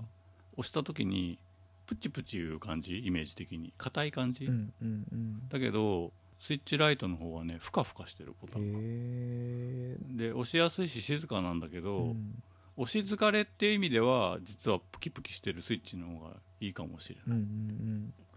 押したっていう感じがあんまり得られないっていうかなんかそのストロークが長い感じがするっていうかあースイッチライトの方がねうんうんうんうんうん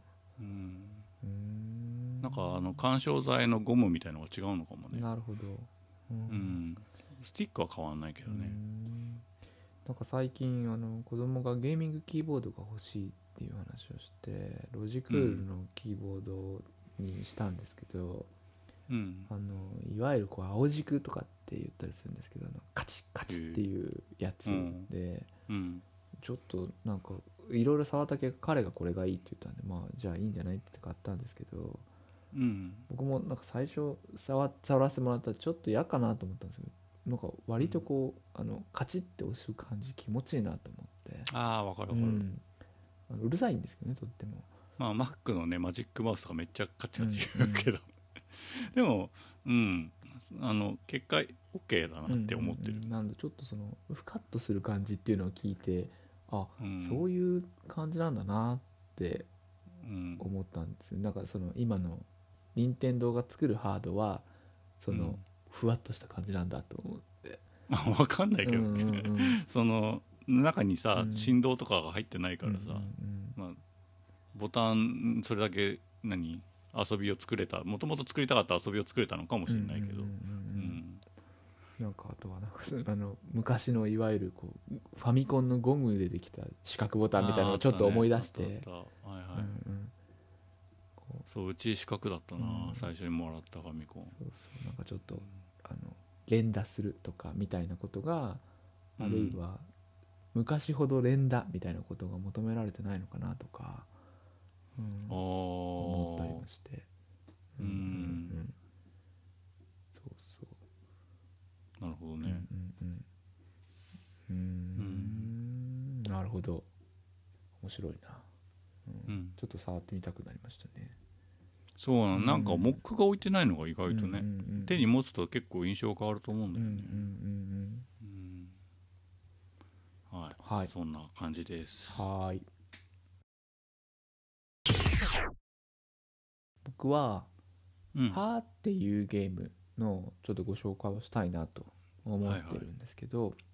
うんえーアナログゲームの話なんですけどカードゲームなんですよね、で、あのこのゲームデザインに、えー米光和成さんっていうあの、はいはいぷよぷよを作った方ですそうだねねが関わってらっしゃる方が、まあ、著者のお一人として書かれていて、うんジェリー・ジェリー・ゲームスさんの 平坂さんという方も企画に携わってるってことあそうなんだ、はいはいはへえいで出版の年月日は2年近く前で2018年の11月20日でお値段1600円っていう感じなんですけど、うんまあ、割と有名でそうだね何で有名だったか僕よく知らないんですけどあの結構有名で知ってる方も多いなというような印象だったりあとうはん2が出てたりして1は割と Amazon とかでも今品薄なのか定価より高い値段で取引されてるんですけどあああ本の当だ2はあの平常の値段で売られているのでまあおそらうくんゲームの内容そんな変わらないので、まあ、今欲しい方うん2でいいんじゃないかなとか僕も1しそか持れってない何インクルードされてんのワンの内容がいやえっとね違う内容が入ってるあと違ういんうだふうに聞いてます、うんうーんえっと一回ちょっと他のお友達のうちにお邪魔した時に2作ともあってうん聞いたらまあ内容が違うんだよねってでただなんかそのうん流れみたいなものは全然変わらないからあの、うんいいよっていう話を聞いたんですけど、うんまあ、どんなゲームかっていうと,、えっとまあ、タイトルの通り「まあ、ハーうトっんていうこういうことを、まあ、みんなでうんこう演じてですねでそれはどんな歯かを当てるっていう感じなんですね、えーうん具体的には、えーっと歯のカードが、まあ、その箱の裏とかにも書いてあるので、ちょっとご紹介したいんですけど、まあ、うん A が「なんで?」の歯 B は「力をためる」のうん歯、はあみたいなことで、えーっと C は「呆然する」の歯呆然の歯うんえー関心の歯怒りの歯とぼけの歯うん驚きの歯、うん失恋の歯みたいなのがこううん何個かわーっとあると。うんで、えー、とこのカードがお題のカードだっていうことを、えー、と真ん中に置いて、でプレイヤーはですねこのアルファベットの A から H までのカードをよくシャッフルしたものが手元に自分の手元だけに配られるんですね。うんでお俺は今回は B だっていうのが分かってで、うん自分の番になったらこの B の力を食べるの歯を「はうー」んとかっていうのをうんうん身振り手振り禁止で声と表情だけで表現するっていう感じなんですね。おで他のメンバーは今の歯は、えーどれかなっつって、いやうんーちょっと怒りかなみたいなのとか、まあ、力をためるかなっていうんで、えー、と今やった人はこれだっていうのを自分の手元でこう投票をするんですね。うんで、えー正解した人正解した人はポイントがもらえる。で正解してもらった、その演じた方も、えーポイントがもらえるというような仕組みになっていて、あのうんなんて言うんでしょうかね「は」とか「え」とか「なんで」とか「うん」とか、えーとまあ、ウインクとか、まあ、なんかうんそういうのもいろいろありつつあの、うんみんなでそれを演じるっていうような形なんです。うんでまあ、さっき僕もあの話もしたんですけどこれも割とこう家族の中であのうん流行ってですね、うん何回かぐるぐる回してやったんですけどうん答え合わせがすごい楽しかったんですよね。あうあん、であの答え合わせの順番も説明書にもルールブックにも書いてあるんですけどあのメンバーの方から「さっきの歯はこれだったと思う」っつって「え私はこれだったと思う」っつって「正解はこれでした」みたいな「うんいやさそれじゃ分かんないよ」とかなんかその,、あのやり取りそのものが面白かったりあとそのうん演じる前の、例えば「怒りの歯はこんな感じ」みたいのをやる前にちょっとこうにやけてクスクス笑っちゃう感じとかあの、うんちょっと照れくさいような感じとかうん「あのは」って言ってから「あ違うこれじゃないな」って何回かやって「あこれこれ」みたいなこうチューニングする感じみたいなとかうんなんかそういうあやり直してもいいのあのまあその辺りのルールはあのあまあロこれーカルでローカ勝手にやっでていいんですけど、1回置いたやつは1回投票したやつも、要するにこう3人でやると自分のものは当然他の人には言ってないんだけどまるで自分のやつのように見えるやつとか、さっき投票したのが、あれこの人のこれがこっちだったかなとかでももう出せないし、どうなんだろうとかっていう、なんかそのバランスみたいなものとかうんもう一個はその歯のさっきのあれですけど呆然の歯と失恋の歯は、まあ、ほぼほぼ、あるいは演じると同じになるんじゃないかみたいなののバランスが結構面白くて、うんそれは引きが良かったねっていうもうそれはもうそれしかないもんねみたいなのとかなんかそういうこう盛り上がりがかなりあるなと思って、でルールも分かりやすくてワクワクするっていうか、楽しかったなっていう感じなんですね。うんううんんでやっぱり今ねこういうご時世でうんアナログゲームも流行りつつあるっていう感じなんですけど、うんプレイ時間も短くてこの演じるとか分かってもらうとか、まあ通じた感じとかっていうのを目の前で得られる体験は結構いいなと思うんですよね。うんそうそうそうこれやっぱりすごいおすすめだなと思うんですけど、うんただなんかその得点の仕方とかあとはその、うんカードの質感っていうんですかねあの、うんもうちょっと立派なカードだとあの、うんいいかなと思うんですけど少しこう傷が入りやすいようなカードだったりしてそそこだけそのはトランプみたいなやつじゃなあいのそうですねいわゆるこう普通の紙に近い紙なんだ紙って言ったらいいんでしょうかね僕はあんまりこうカードのことわかんないですけどプラスチックじゃないってことそうですすそうですそうですなのでこう粗雑に扱うとちょっとこう傷がついたり多分しちゃうだと思うんですけど、まあ傷がついたところでっていうのはあるんですけどそまあのそう手元の演じるカードっていうかうんとうんそのアルファベットが書いてあるカードは自分だけが持てば、まあ、何持ってるか傷がついたところで分かりはしないのでうんあの全然いいのかなと思うんですけどそのコアになるところではないんですけどうんそれぐらいでなんか基本的にはもう欠点がないなと思って、ううんん、あの大絶賛だとってもいいなと思うんですよね。うんでそれこそ今のあのビデオ会議の中でもできるぐらい、うんあのできるんじゃないかなと思ってあそうなうのんビデオ会議でできんのあの顔と声と表情だけなんでなあそうでもカードあれえかカードをカードなんかランダムでアルファベットを振ってくれる機能さえどっかにあれば、ううんあのダイスとかでもいいかなと思うんで、ううんん、なるほどそうそうちょっとまあ工夫によってはできるんじゃないかなと思ったりもして。うんうん、なんかまあ音声だけだとちょっと難しそうですけどね、うん、うんそうで途中でまあ点数も結構ね気にはなるところなんですけどだんだん点数とかじゃないなって思うような、んそうだよねそのコミュニケーションのゲームっていうところでは演じてあれはそうじゃないとかそんなのは誰にもわからないとか失恋の母もなんかいろんな母があってねこうんうちょっと驚いたようなね母とかって言ったりする人もいてそうするといやそれじゃわかりませんねとかそんな風に思うんだみたいなそのうん世界の違いが分かったりするっていうのはちょっといいゲームだなと思ったんですよね。うん、うんう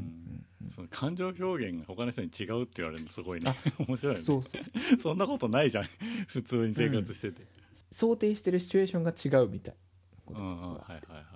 あそうだよねそうだそうそうあとなんかこう振り向いてとか なんかそういうのとか、うんちょっとだけ動作が使うやつとか、うん、ウインクするとかなんかそういうのもちょっと面白かったりもして自己紹介をするとかもあったりするんですけど、うん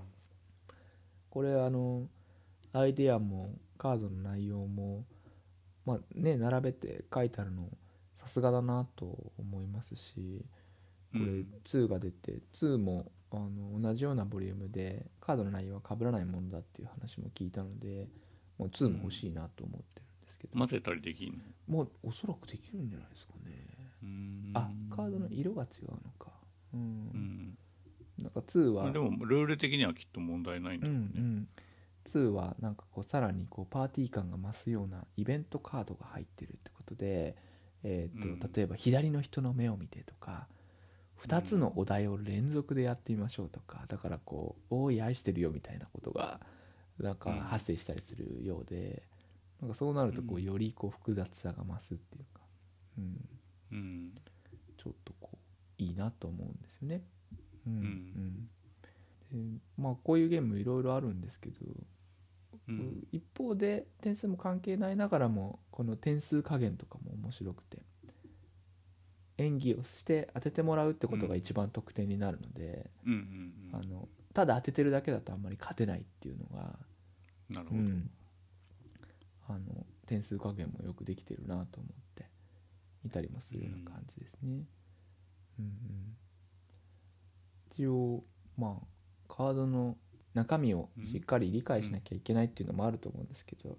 まあ、8歳以上ぐらいからで、まあ、うん8人ぐらいまでそでうだねきるよっていう話なんですけど、まあ、結構大人が集まってやっても楽しいんじゃないかなと思うんで。え中学生とか恥ずかしがってうまくできないみたいなのないのなんかこう彼はこういうゲームでも負けたくないみたいなのがあるみたい であのなんかむしろこう勝負事だからみたいなのでうんなんか結構熱くなってやってくれましたね。やってくんなさそうだうなんうちの子うなんこれすごい興味あるんだけうどんうんねうんこのゲームうんうんそうそうなんか久しぶりになんか3人でアナログゲーム遊んだなと思って、う、うんうんうんいいよね、うん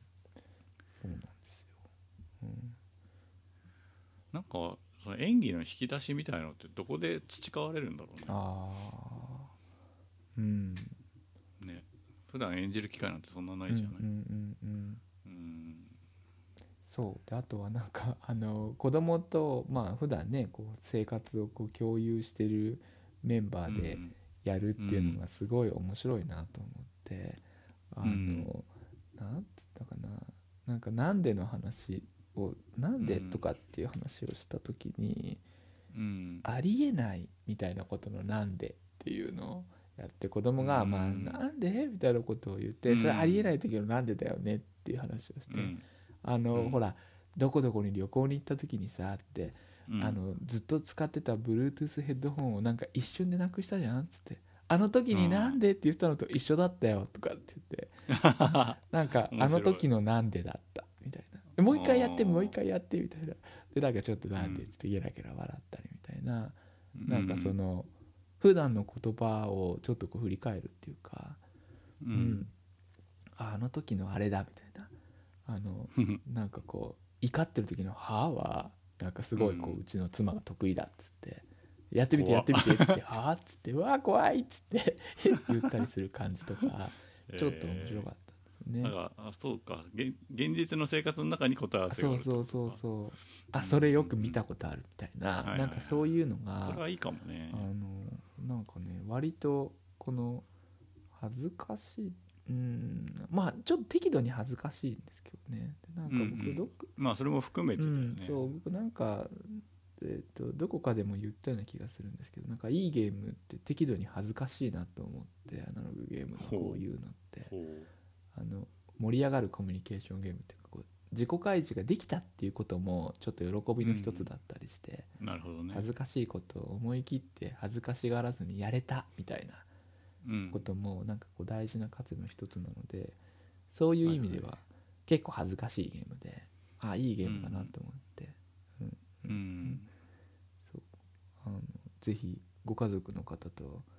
うんうんそうそうやってもらうにあのぴったりなんじゃないかなと思うんやってみたいでうんうんうんうんですかね面白そう、うんうんうんうんなんか俺はあの米光さんのツイッターとかで見た感じだったかな,、うんうんうんなんか一時期いろんなところに記事投稿しててその度にその「はーっていうゲームっていうのが枕言葉についてて、うんうんうんうんうん地道に草の根活動してらっしゃいますうねっんていう感じだったけどね、うんうんうんうんそうなんかいろいろ一人で作ったんじゃないんだねなんだか一人だとみ思ってんたわなでゲームを作るイベントうんプロみジェクトたみいたいなのがあったのかな、ああなるほどねうんアナログゲームには結構いろんな形であの米光和成さん関わってゲームマーケットとかにも出品したりしてて、うんこの「ハーっていうゲームの前にも何作か出て、うん、僕も何個かゲーム持ってあんまり遊んでなかったんですけど、うんあのその行けなかった年に友人に買ってもらったりとかしたゲームはあったりするんですけどね、ううんんうん、タイトルが素晴らしいうんうんなんか多分同じようなルールのゲームは結構今までたくさん考えられてきたと思うんだけど「うんうんは」っていうゲームっていう文字から想像することでほぼ伝わうんうるんうんんで、うんそれが素晴らうしいんなっうて思う、んうんうんそうこの多分ね「すいません」っていうゲームとかはあったと思うんだはよね、いはいはいはいはいはいはいはいきっとうん な「すいません」ってめっちゃ意味あるうんかうんうんうらさ、んうんそうなまあこういうコミュニケーションゲーム割といっぱいあるんですけどなんか一回遊んでもう遊ばないみたいなのも多かったりするんですけど、こうなんこかれはいける何回か遊んでみたいなとかまあこうメンツによってもだいぶ違うし、そのお題のカードがあってもそのうんどれを担当するかによってだいぶこう体験が変わったりもするし、ううんんしばらく寝かしてまたやりたいみたいなのはあうんる、うんへうんえうんうん成長具合でも変わりそううでですすねね確かにそうだと思いますうん一人これ今アをマ取ゾるンのページ見てんだけどさ、うんうんうんあの発売が「幻冬舎」って書いてあるんだけど幻冬舎から出てんのこれあそうなんですねえっ、とうん「幻冬者エル」っていううーんなんかこれはドリルとか書籍で出してたり、えっとそういう流れうんあの、本屋とかでも買えるのかな、えっとまあ玩具教材みたいな、うんえー声に出して覚える漢字カードみたいななんかそういう流れの中はいではいはい出てたりするようですね。うんそうだよねだからどこで売り場売り場としてどこで買えるかって本屋って言えた方がやっぱ強いうんもうんんな、うんうん置けるところが多いもんね、そうそうアナログゲーム屋さんの方が絶対少ないと思うんで、うんうん確かにそうですねうんうんううんんそう最近近所の古本市場とかでもあのアナログゲームこう取り扱っててちょっと見たりしますもんねうん、ううんんそれなに中古とかも売ってるの中古とかも売ってるみたいですうーん確かにこういうのなんか流通しそうだもうんんな、うんうん使い終わったやつとか、そうそううんなんかあとまあゲーム会にねあんまり僕もちょっと学校が忙しかったりして行かなくなったりしてあんまりこうんう新しいゲームを体験するっていう機会がだいぶ減っていたんで、なんか少し改めて情報収集をするとあいろんなの出てんなと思ってちょっとこう欲しいゲームが何個かこうちょいちょいと出てきたりしてであとはあの、うんミニチュアに色を塗るっていうこう文化を僕は覚えてしまったの であのミニチュアが入ってるゲームっていうのが結構あるんですよね。でそうするあとーそいつに色を塗った後にまあ遊ぶっていうようなその体験までセットになってるやつがあって、うんそうだね自分が色塗ってねこうちょっとトップコートまで吹いたフィギュアでみんなで遊んだらまたそれはそれで全然違う体験になるんじゃないかなと思ったりもして、うあのこれはえらいことだぞと思ったり してるんですね。うんうんそうそうまあなんかね対面でやるとなると今は家族同士でっていうのがいいかなと思うんでうんこうちょっとこうハードルの低いところから行きつつ、まあ、最終的には、まあ、みんなで塗ったミニチュアで戦えるようなやつやりたいなみた いな、うん、ふうなったらちょっと面白いなとは思うんですけど、うんうんうんうん、あれもやってんのその後あのなんだっけ、うんウォーハンマーご飯はちょっとずつ塗ってるっていう感じですかね、えー写真上がってたねうんうんうんだいぶううまくなった気があするよかった です。そううんそうそうあのーねツイッターでもあのハンマーストア聞いて行ってみたよなんていう人がね、はいはいはいいたねいらっしゃってありがたいなと思って、うんうんうんそうそうそうあのいいなと思うんですよねこういう時はミニチュアをめでるっていうのは結構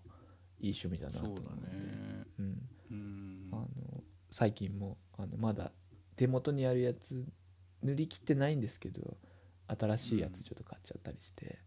あうんこれが僕あの人生初めて積みプラモっていう体験をしてるなと思って、プラモなの、まあプまあ、組組み立てんのあれみ立てて、えーいるああの組み立てそうなんですよプラモデルなんですよね組み立てて、うんあのえっとベースコートっていうんですかねを拭いて、うんそれから色を塗るんですけど、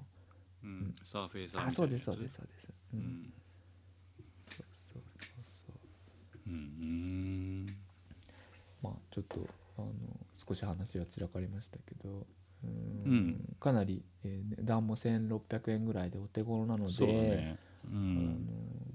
なんかね試しにあの買ってみてもいいかなと思ってワンはちょっとねアマゾンあたりでは値上がりしてるので、ツーからでうんもあんまり体験は変わんないかなと思うんで、あのうんまあご存知の方多いと思いますけどねぜひあーっていうそゲうームね遊んでもらえたらなっていう感じですね。家族が付き合ってくれるならぜひやりたいかなそううんうん、あとはなんか米光さんが作った「えー部屋と言葉」っていう,、うーんと部屋と部屋を題材にして楽しめるゲームだっていうんでなんか Zoom でゲーム会をする時におすすめだっていうのが Twitter に上がっていて、うんあノートの記事が出てきたそうそうあーなんか「嵐に仕上がれ」もできたのか嵐に仕上がれで話題になったのかなああーあそれはすごい拡散するねあーなんかうねん部屋と言葉は言葉を書き込んでマス目を埋めると勝利になるみたいなやつで、うんまあなんか何人でもあのできるよなんていう感じで画面が映ってればできるみたいなんですけど、うんそうそうそうそう PDF で無料で印刷すれば遊べるよみたいなので、ううんなんかちょっとこう、うんああこんなの作ったりするのいいなと思って、うんうんうん、へえそう制限の中部屋を観察して目に映るものの名前をこのマス目に埋めていって、うんえー40マス目文字をちょうど埋めるとクリアですみたいななんかこううんこれ星のマークは何なのこれはえっ、と自分の名前かなんか星まで達成したら、えーもう一文字使えるみたいなうーんあーまあ濁点をつけてもいいよとかなんかそのいろんなルールがあるんです、うんこれはあの1人プレイ用のルールと、まあ、2人以上のルールとみたいなのがあって、うんうんなんかへえあとプリントプレイとかっていうような、まあ、文化っていうかが中野のゲーム界隈ではあって要するにこう PDF で配信して自由にプリントしてうん遊んでくださいねみたいなのが、あのうん今アナログゲームが流行ってるっていうのもあるし、うんまあ、こうやって家でね過ごすっていうことが推奨されるっていうのもあるんで、割とこう、あの普段は有料のゲームだけどあのプリントプレイで開放してるよみたいな人たちも結構いたりしてそうだろううんねうんあなんかこうそうだよなそうそうもうちょっと余裕があったら、うんうんズームでも遊べるそういうゲームとかね考えてみんなで共有したいよね。うんうんうんうんうんうんそうそうそうちょっと面白いなと思って、うんうん少しこう情報収集をもうちょっと念入りにしてみようかなと思うんですけど部屋と言葉うん公開されたのも本当何日か前ですね12日だからついこの間うんですけどうんそうなんかそういうことこそやるべき仕事のような気もしたよ一うん瞬。うんうんうんうんうんううん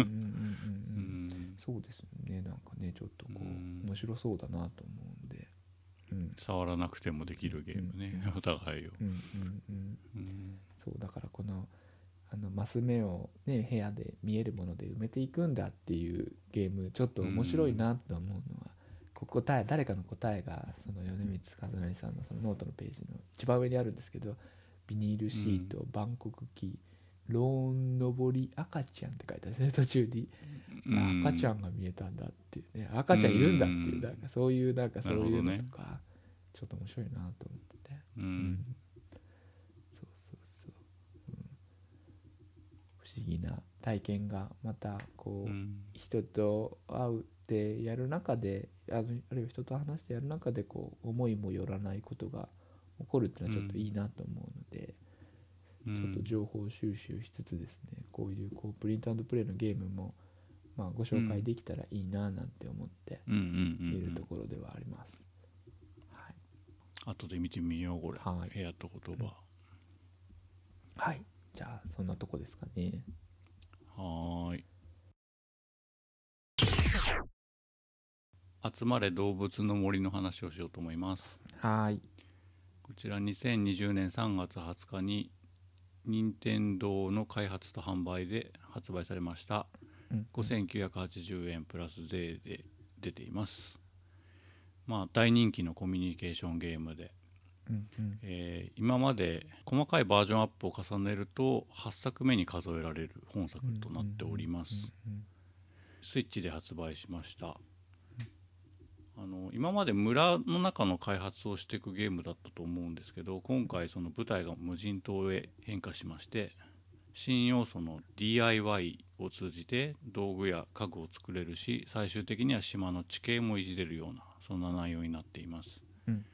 まあ、分かりやすく言うと動物の森にちょっとこうマインクラフトの要素が足されたのかなみたいなうんうんうんそんな感じかなうんうんでスイッチ1台につき1つの島っていう縛りが今回あってあのセーブデータが1つのハードにつき1つしか作れないっていう感じで、まあ、ユーザーデータは作れるんですけどうん島がね1つしか作れないっていう形になってますうんうんうんで発売3日で200万本近く売れて今もう300万本を突破してるんじゃないでしょうかおお早いなスイッチ本体自体も売り切れまくっていて、うんうんまあ手に入らない状態が続いてると思います、うんまあ特にね外出自粛の4月にはぴったりな内容かもしれないですよねうんうんうんで一通りやりましたあのーはいエンディングというかそのスタッフロールが出てくるところまでうんうんうんやりました、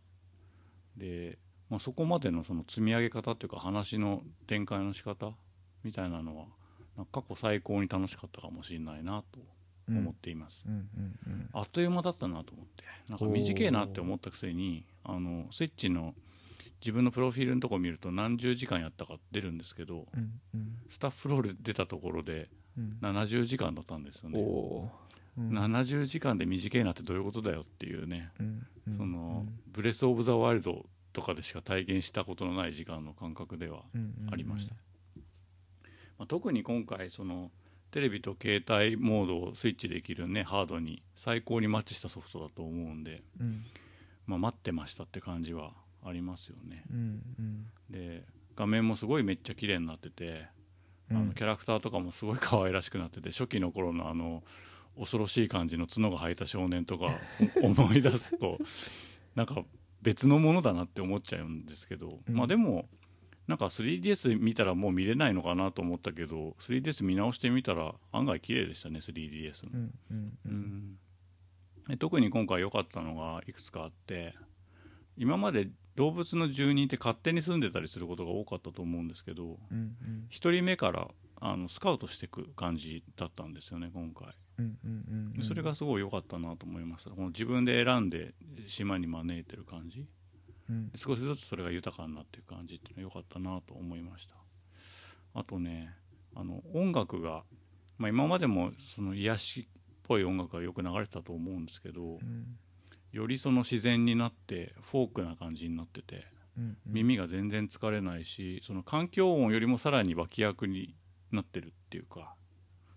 うん空気みたいな音楽、まあ、ブレス・オブ・ザ・ワイルドもそうですけど、うんうんうんうんブレス・オブ・ザ・ワイルドはどっちかっていうとこう SE に近い曲の作り方をしてたけど、うんうんうんこっちは曲なのに SE よりも奥にいる感じっていうか、うんうんうん空気とかムードみたいなものをすごい大事にしてるなと思ってそれがすごい良かったですねうんうん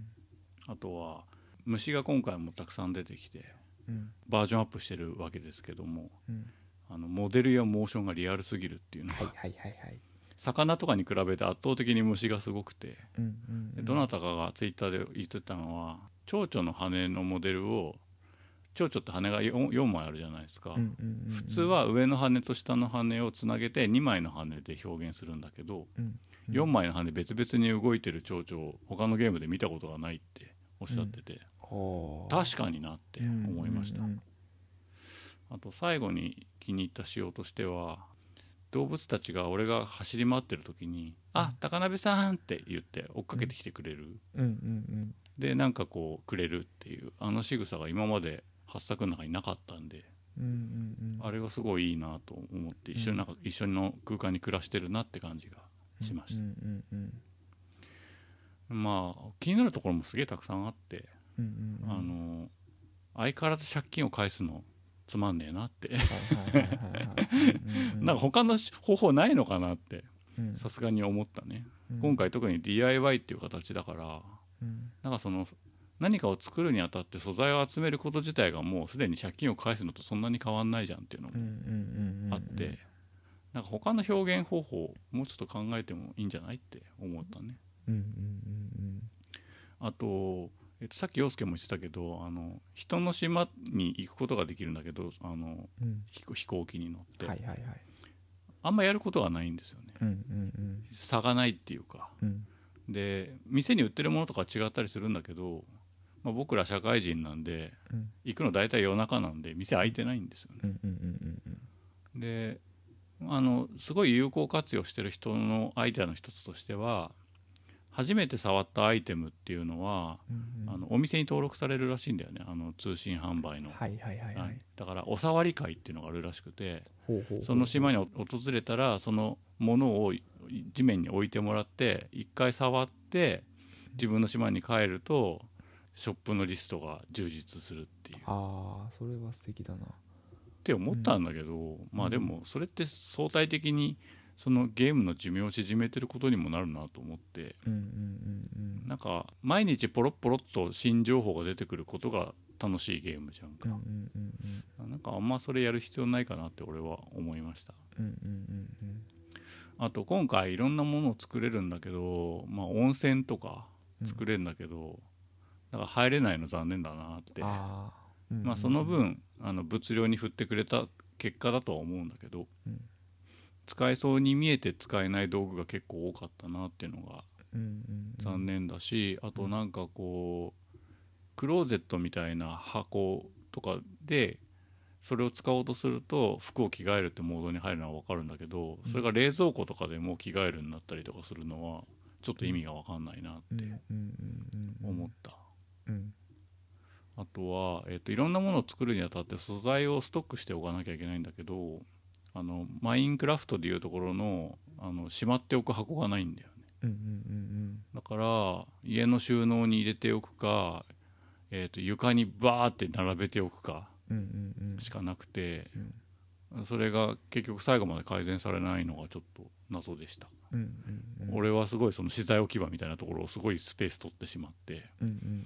うん市役所のところのすぐ横にダーって並べてあるんだけうどんうんうんあんまり美しくないよねあうれんうんね、格納できるはずだと思うんでなんかそういう仕組みがあってもいいんじゃないかなと思いましたうん、あとはねリングメニューっていうのがあのオプションで入るんだけどうんうんうんうん道具を持ち帰るにあたってねうんでリングメニューっていうのは、えっと、ショートカットでリング上にこうアイコンが並んだのを選んでこれを持つって決めるんだけどうんうんあの十字キーの左右でもショートカットで道具を持ち替えてくれるんだよね、はいはいはいはいだけどリングメニューとその十字キーの並びがうん連動してないの、そうなんだね十字キーで左右に切り替えた時は普通に並んでるグリッド上のメニューの並びの左右になるのうんうんうんあれすっげえ気持ち悪いんでやめてほしいなって思いましたうんうんうんうんうんあとねあの B ボタンを押してメニューを抜けるときにメニューのどこに戻るかっていうのは結構違和感があるポイントが多かったしうんあと X ボタンでなんかこう装備を外したり入れ直したりみたいなのがあるんだけどうんうんそれもなんかちょっと戻る場所がおかしいなっていうのがいくつかありましたね。うんうんうんでその一方ですごいみんなに言われがちなのがうんあのまとめ買いとかまとめて作るみたいなボタンがなくてうんうんうんうんその効率化方向で工夫がないっていううん話があるんですけど、うんまあ、それについては俺わざとやってんだなってはいはいはい思はっいててうんうんうんうんまあもともとスローライフって言い訳の仕方はしてるけどうん任天堂ってね一貫してねハードコアユーザーのための仕様を入れないんだよねうんうんうんゲームに初めて触れた人のうんうん仕組みしか入れないっていうか、うんうんうんだからそのまとめて作るみたいなことでその階層が深くなったりすることをあえて避けてるっていううんうんかうんうんまあ面倒、くさくても分かりやすい方を取るっていうか、うんうんうんまあ、そこはしょうがないかなって思いましたで実際そういう面倒くささがあったからこそこう70時間かかったんだとも思うけど、うんうんうんそれでいいんじゃないってそこがむしろ目的なんじゃないってうんうんうんうん思った、あうんとね魚釣りがあの難しくなってて、うんうんうんまあ、特にポケットキャンプを直前までやってたせいもあるんだけどポケットキャンプってどこに釣り糸垂らしても魚の方が向いてくれてうんうん3回つつくまでに必ず引いてくれるんだけど、うん今回のその集まれ動物の森だと顔の正面に糸を垂らさないと全然む向いてもくれないしうんうんちょんちょんちょんってつつく回数が最大5回までに増えてるからうん俺すげえ釣り失敗するようになっちゃってあーまあまあ面白いっちゃ面白いんだけどうんうんうん難しくなったなって思いましたうんうんああとそうだ気に入った点1個忘れてたあのね桜の花びらがこの間まで散ってたんだけどうんうん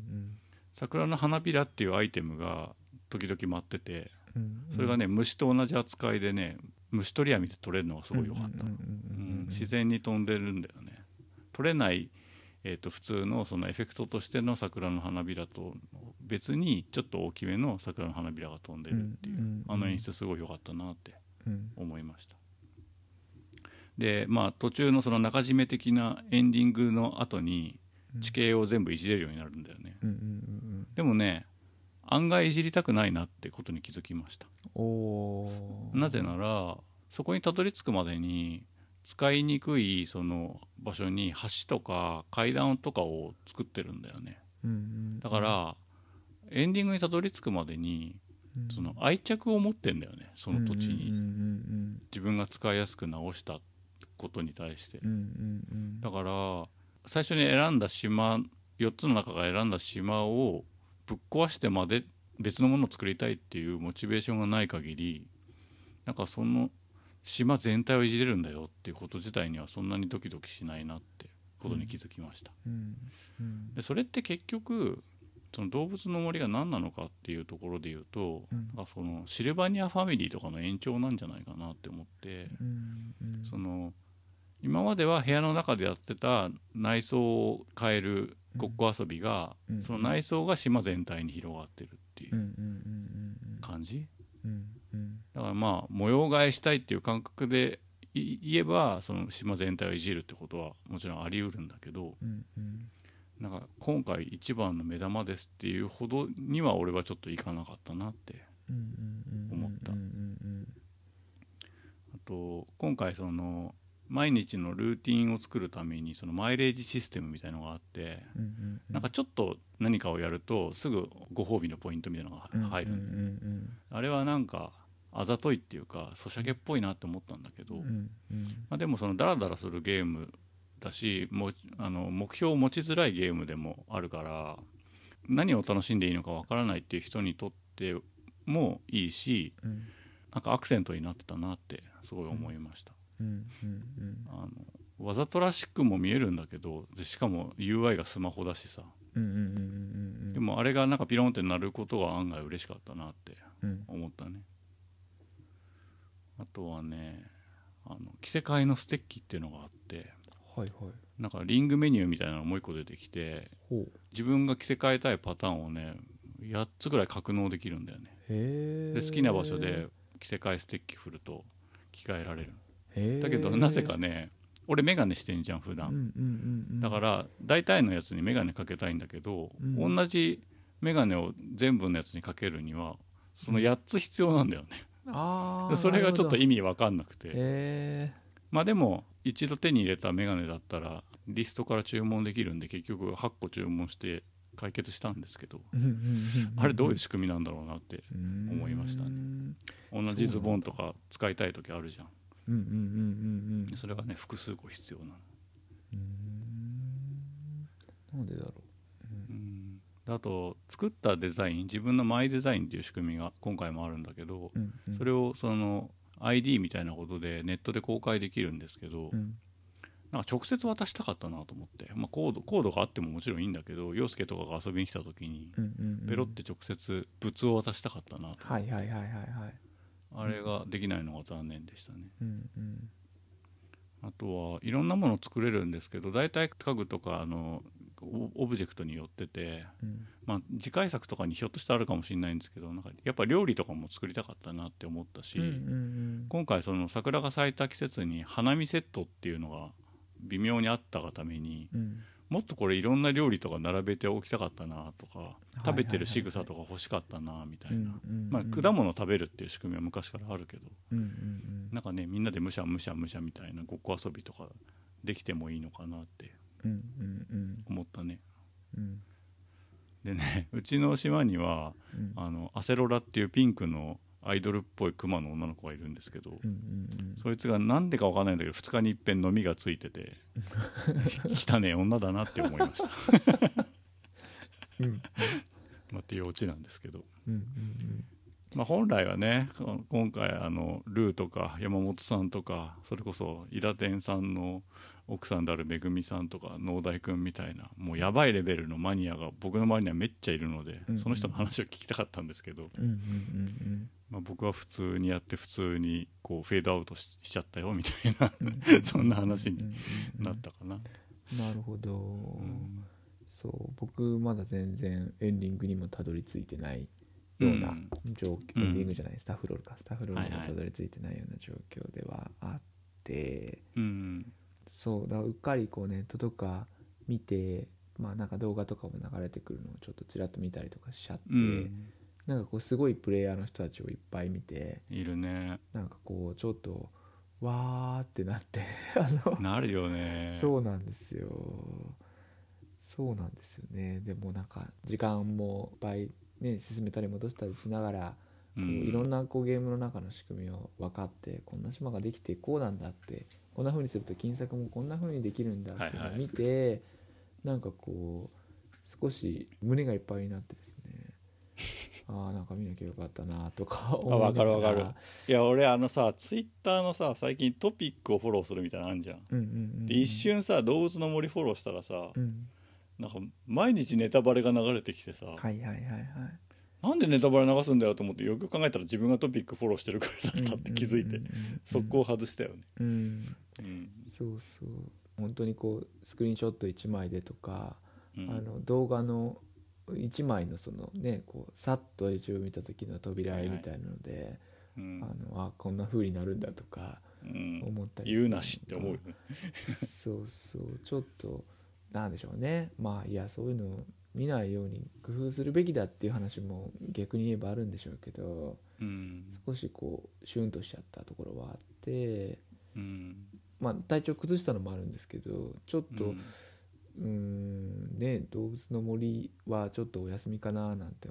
思っていてなんでだよあのイースターのイベントではいはいはいあのねちょっと卵いっぱい集めて多すぎるよねあれねそうで起き上がりこぼしぐらいまでは作ったんですけど起き上がりこぼしもう一個か起き上がりこぼしともう一個ぐらいまえでそれで終わりだよねで起き上がりこぼしの後にまだもうちょっとあるんじゃみたいな、はいはいはい別になんかって言ってあの後ももうちょっとあるっていう話を見てあもういいかなと思って、はいはい起き上がりこぼしを使って作るステッキみたいなのとかね、はいはい、あそれがそうだよ魔法のステッキあでまあそれそそうなれんだそこじゃないデザインのやつもいっぱいあるから別にそこで作んなくてもいいんだけど、なるほどなるほど、うんそうそ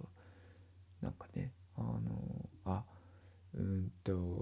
そうそうあそこの島はのんびりね、まあ、そのスローライフでっていう話もあるんですし、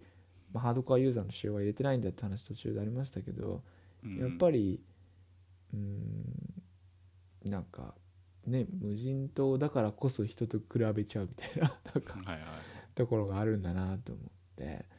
うんなんかそれはこう、ね、ゲームのデザインの話でもなく僕の申請の問題だなとは思うんですけど、ううんん意外と無人島である時間は短くてうんうんうんかといって作れるものもうーんなんていうのかなそんなにないっていうか楽しい楽しいなって思うものは俺の中ではそんなになかったんだよね、うんうん怪獣のオブジェとかさいろいろあるんだけどさ、うん温泉とかうさ、んでも別にそれで何かができるわけではないからうんうんうん難しいよね、うんうんだ例えばそれがマインクラフトだったらめっちゃでっかい塔みたいなの作ったりとかできるけどさ、うんうんうんそういうのはできないわけじゃんまあなんかいろんな人のを見るとマイデザイン組み合わせてあれとあれを組み合わせてこんなことができるんだはみいはいはいはいたいななんかそこをするのはやっぱりすごいこうハードルが高いんですよね高い高い高い、うんとっても高くてすごいすごいスペシャルな人しかできないなとは思うなんかツールとかもね使ってやってるみたいだもんね、うん他の外の、うんうんえっ、とマイデザインの16色に落とし込むためのツールとか、うんうんうんうん今日見たた記事だとなんかアメリカかどっかの美術館が自分のその所蔵してる美術品を返還するツールを出したとかああ見ました見ましたううんんうんうんまあ、確かに昔ねその名画シリーズって動物の森の中にあったしうんうんうあんうんうんあその流れかと思ってハッとしたんだけどうさ、んうんうんうんうーんまあねそのネタバレがっていう話もある一方でインターネットでこうやって共有できるからこそ生まれるアイデアもあるだろうしうん共有できるからこそ流行るんだろうと思うので、うんまあどっちもあるんだろうなと思ってこうごっこ遊びが広がっていく感じっていうのはうんまあおいいなと思うんですけど夢が覚めちゃう側面もあって。うんうん、で僕今まで通信でプレイしたのは、まあ、高鍋さんとだけでですけ ど高鍋さんちょっとお邪魔して高鍋さんのところにしたねあれでも僕すごい楽しかったんですよねあの海夜の海辺で堪能園の話をそうなん 延々ですすよるそうなんですそうなんですあのいや胆石っていうのがあってねなんてうん堪能はなくてもいいらしいんですよっていうの をなんかねおじさん2人で海辺で話すっていうのは、うんなんかすごくこういい体験だなと思ってであのやっぱりそのスイッチだけで、えーとうんテキストチャットするのはとっても難しいん難でしすかっけたねど、うんあの動物の森の任天堂のそのオンラインのアプリを使うんって、うんあのあれはなんなんて言うんでしたっけ動物の名前が出てこないですけどえうっ、んうとんとねなんだっけな任天堂スイッチオンラインのうんなんかチャット用のやつがあったよねえーと集まれ動物の森のタヌポータルかタヌポータっていうんルだを使って会話キーボードを使うとできるっていう話でうんまあそもそもボイスチャットもできるんだけどねうんうんうんううんあれすごい良かったなと思うんですよねうんであの、まあ、高山さんの部屋もまあさすがだなと思っておおすごいなとかいやいやいやあの普通に買ったものを置いただけですからそうそうその並べ方の感じとかああなるほどこんな風になるんだと思ってううんうんうんあのなんで普通にお友達がいっぱいいてインターネットとかにそんなに親和性は高くないんだけど友達とつながりながらうんあのあそんなことできるんだねとかそんなのかわいいねとかあこのアイテム欲しいちょっと触ってうちでも買おうぐらいはのいはいはいはい温度でやったらうんすごいずっと遊べてワクワク楽しいゲームなんだろうなと思ってうんあいいなと思ったんですよねあの時に。はいはいはいうんうんそうそうそうなんかリアルでお会いできて QR コード共有してあの、うんこんなの書いたんだとかっていう感じになるんだろうなと思って。うんうん、なんかその物を渡せない仕様もあまり見たくない絵を見せられたりすることもあるでしょうから、 まあねそうそうそういうのを防いでそういう仕様にしてるのかなとも思って、うんうんうんそうそうそうそういや良かったんですよねなんか、うんそんなに何ができるわけじゃないんだけどそうねあのまあこれからねうんイベントとかで少しずつ拡張していく感じもあるんだろうけどうん今のところは割とコンパクトだったなっていう印象だったねうんうんうんうんうんそうそうそうなんか何もないからこそちょっとねいや別に普通にこうやってスカイプで話せばいいのに、うんゲームの中でうんいやなんか体も痛いんですけどゲーム楽しいっす ねみたいなうわあ部屋こんななんですねなんていうのはちょっと面白くってですねうんうん、あの会話の流れがまあちょっとこうスローになるのはうん初めて MMO やった時みたいななんかああそうねうんうんうんううん、んそうそうあー面白かったなと思うんですよね、ううんうんうん、2020年っぽい体験かっていうとなんかちょっとあのなんかど,、うんどこか懐かしいような感覚っていうかそううんうねんうんあとその動物の森がうんうんまあ 3DS の時もいいひと波あったけどあのやっぱ一周したのかなと思っててはいはいその親世代と子供が同時に始めるっていうあーうんうんうんうんうんでしかもそのスイッチを2台目買うみたいな、うんうんうんうん全部重なっててうんうそんうのんタイミングとしては本当いいスタートを切ったなって、思ったねうんうんうんうんそうですね確かにそうだな、うん、初めて出たのが何年前になるんですかね2001年2001年19年前ああそうですかうんうんうんうん、19年かまあ確かにそうですよねうん、また64番やりたくなってきたようんうんうんうんうんうんそうなんだうん最後の64ソフトだもんねうんうんうんうんうんなんかその年の12月にはもうキューブ版が出てるからねああうんうんうーんなるほどなまあうあんとそうそう途中でまあなんかその借金を返すっていうのはまあなんかこう、うんまあ今までのテンプレに沿ってるっていうのもあるんですけど、うんまあ、他の表現方法ないかなっていう話でうんあんまり思い浮かびづらいなみたいなのがあってなんかこうイメージとしては、ドラクエで教会でセーブするみたいなことになんかもうちょっとこう近いような気もしていて、様式美っていうかそうなんですそうなんですうんうーんいやなんか DIYDIY って言ってるんだから、うん家とかも別に作らせてくれてもいいのにって思ったんだよねああなるほどなるほどそこはうんなんか今までのたぬきち任せで次の日いつの間にかできてるみたいな感じになってたからさ、うんううんん、うんうんそっかって思ったよねうんうんうんうんうんうんそうですねまあ確かにそうですねうん橋とか階段もね次の日勝手にできてたしね、うんうんうんううんん、そうなんですよね結局無人島生活でもお金かみたいななんかそういうところはそうそうそうそう、んあるはあります確かにねうんうんうんうんうん DIY で作れるようにするかうん、うんそうするとまあ片足は残しておいたんだろうね昔の方に軸足というか、うんうんうんんそうですねまあなんかうんまあドラクエでもきっとね教会でセーブがしたいんだっていう人はいないけど、うんそれ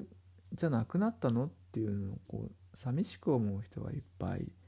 いるんでしょうねきっとそうじゃなくなれば、わかんないどうなんだろうね、うんうん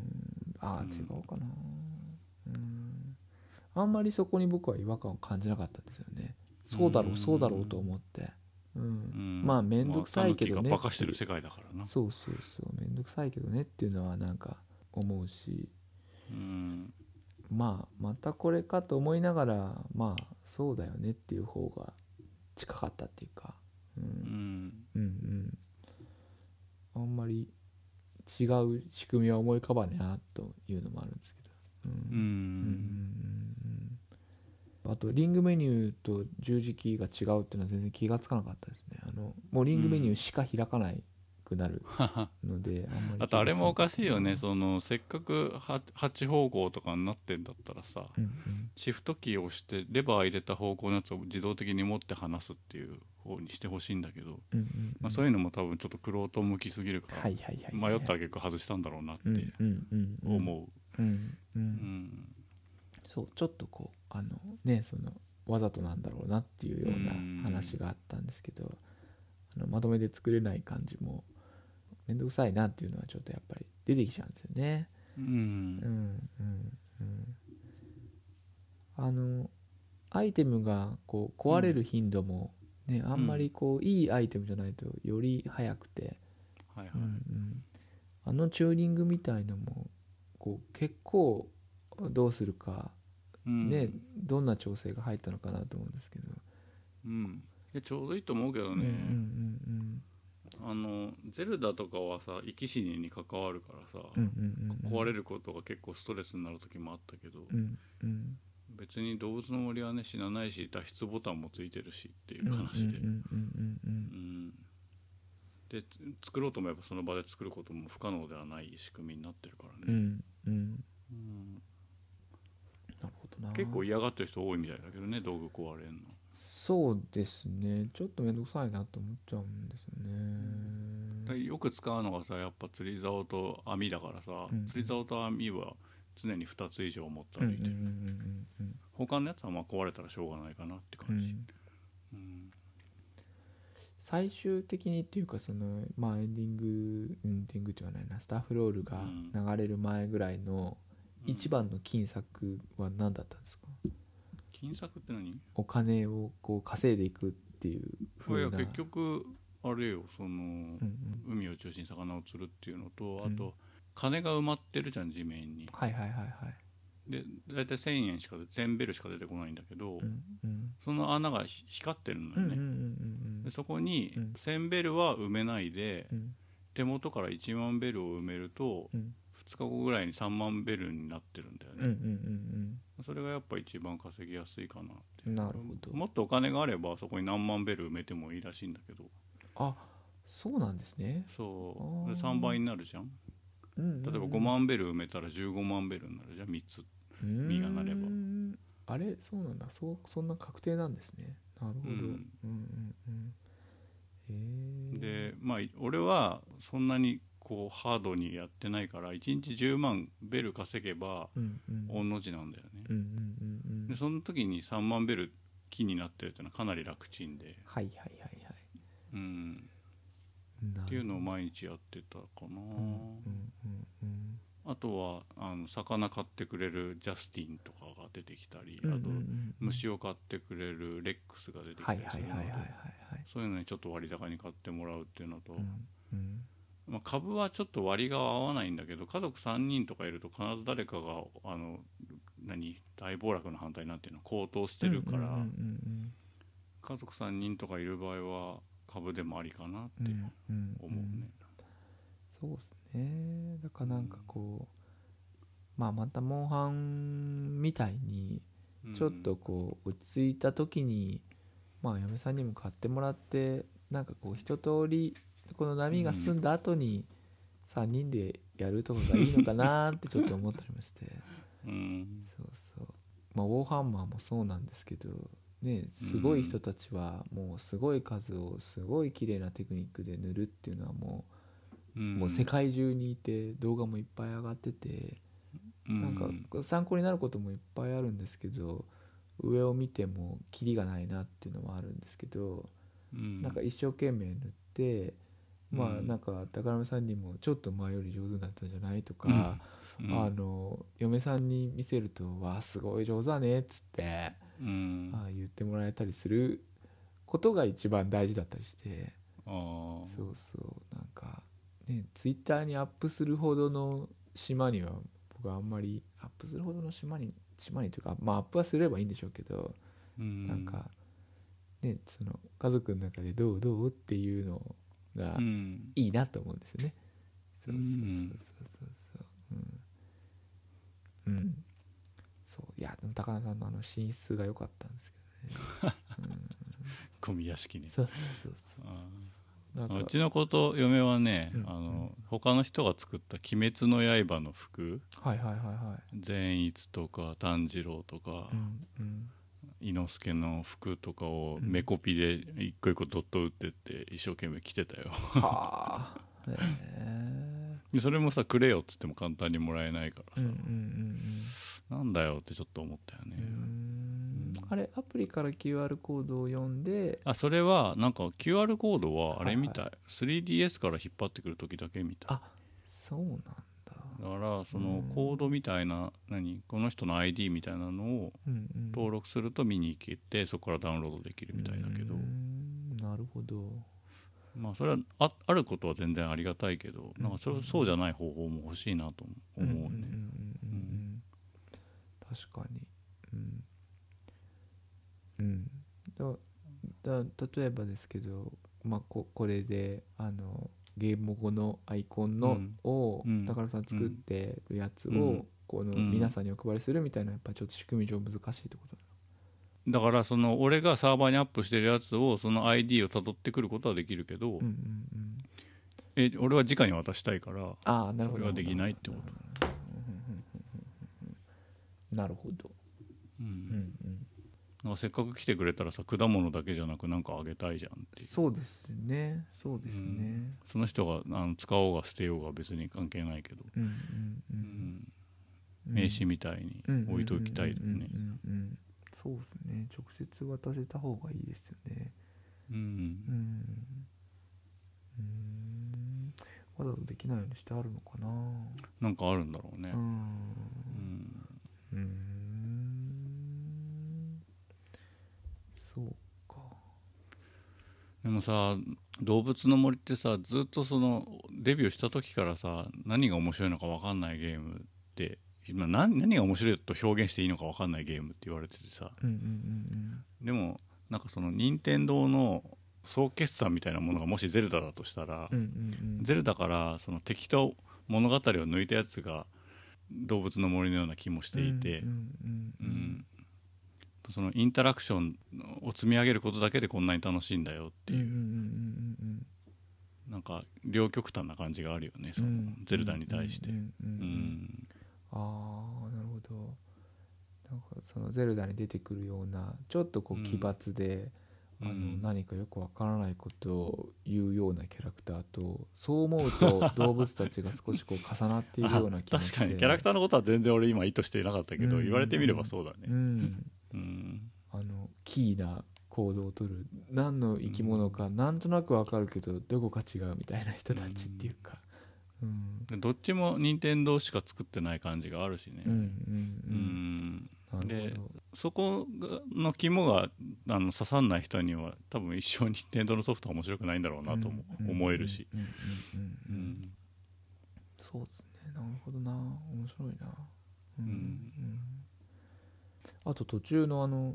冷蔵庫も着替えモードになっちゃうんですねそうだから冷蔵庫とかさ魚とかしまっておきたいじゃんみたいなうんうんうん普通に思うと思うんだよね、うんうんそういう感じじゃないんうんで、うん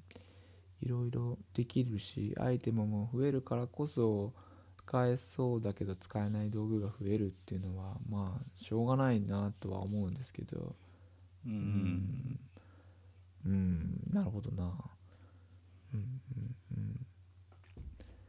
なんか俺あの温泉に入るのもさ別に裸で「はあはあ」っていう感じじゃなくてさうんうんよく「ドラクエ10」とかであるみたいな服のままザボンって直立して入るみたいなのでも全然いいと思うんだけど、うんうんうんうんそうですよね、うんごっこ遊びとかなんかそれでねそれこそ肌色の服を着せればうん入ってるように見えたりするんでしょうし、そうそうそううんうんうんまあ難しいんだろうねうんうん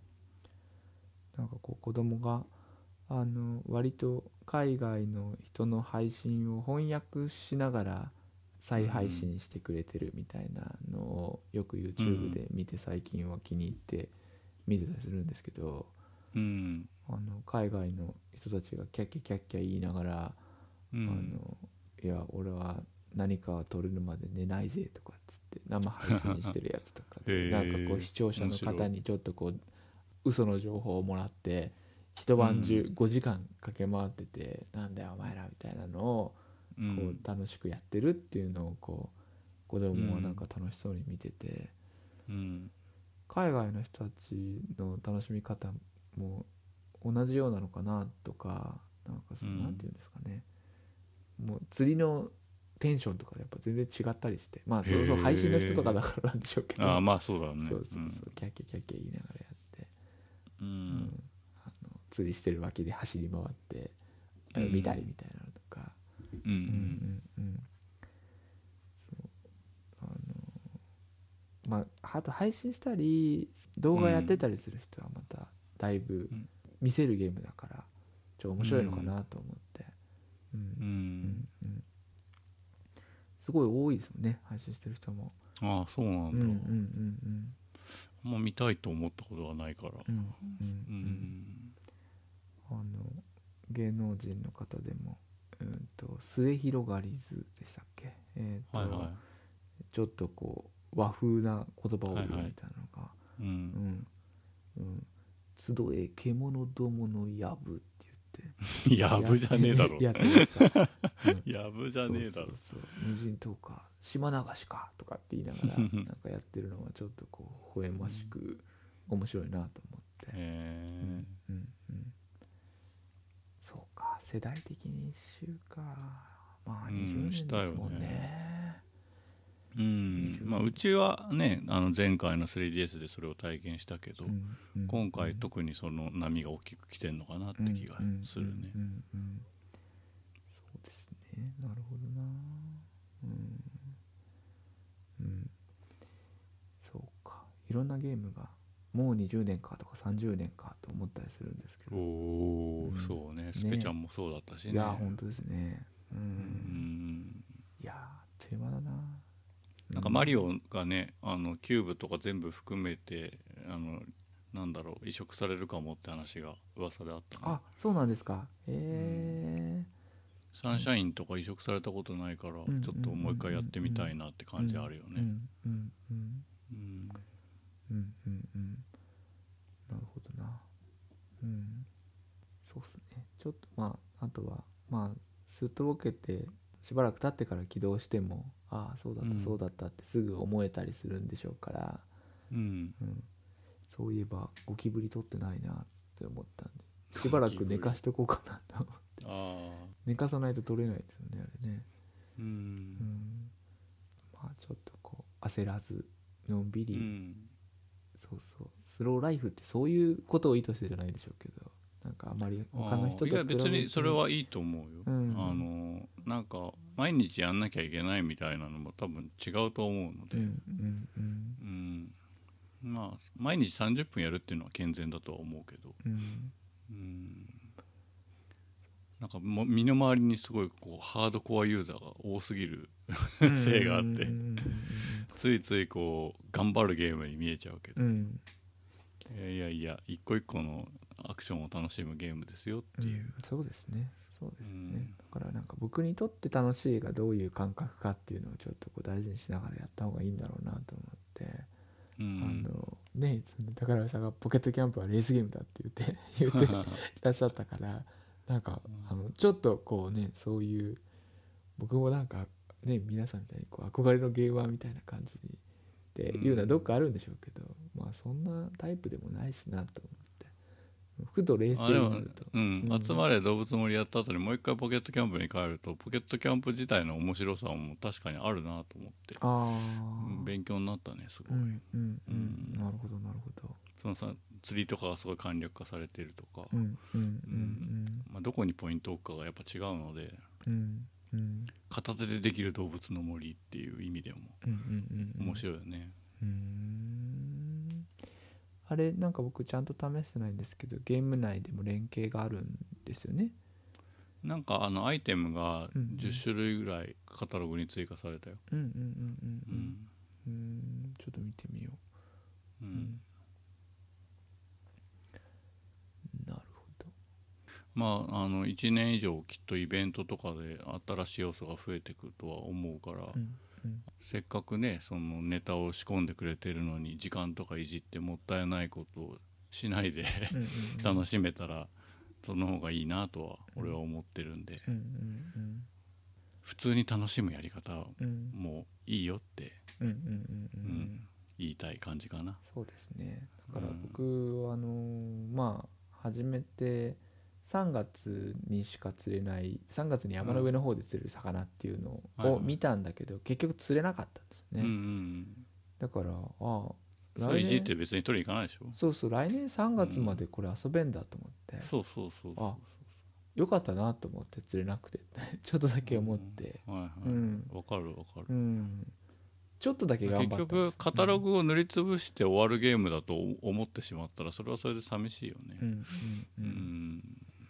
そうそうなんかまあゆっくりゆっくりねちょっとあとね嫁さんが始めてくれたりとかすればまたそれをきっかけに少しうん熱が盛り上がってみたいのがちょっと理想的だなと思って、うんまあ何にせよそうするとスイッチもう一台手に入れないといけないんでまあ、うんライト何色かなと思ってますけど今うんうんうんえ奥さんは何色が好きそうなうのんうんうーんなんか黄色がいいかなとかって言ってましたうね、ん黄色可愛いようねんうんうんまあ今だったら、まあ、何色でもいいっつってますけど、うん、え何色でもいいの何色でもいいよっつって、うん、どれも可愛いからっつって言ってました、え ーうんうん男らしいそうそういうとこあるんですね、うんははいじゃあそんなとこですかねいははい以上ゲームもごもご高鍋 VS でしたお送りしたのは陽介と高鍋でしたそれではまた次回までごきげんようさようならさよなら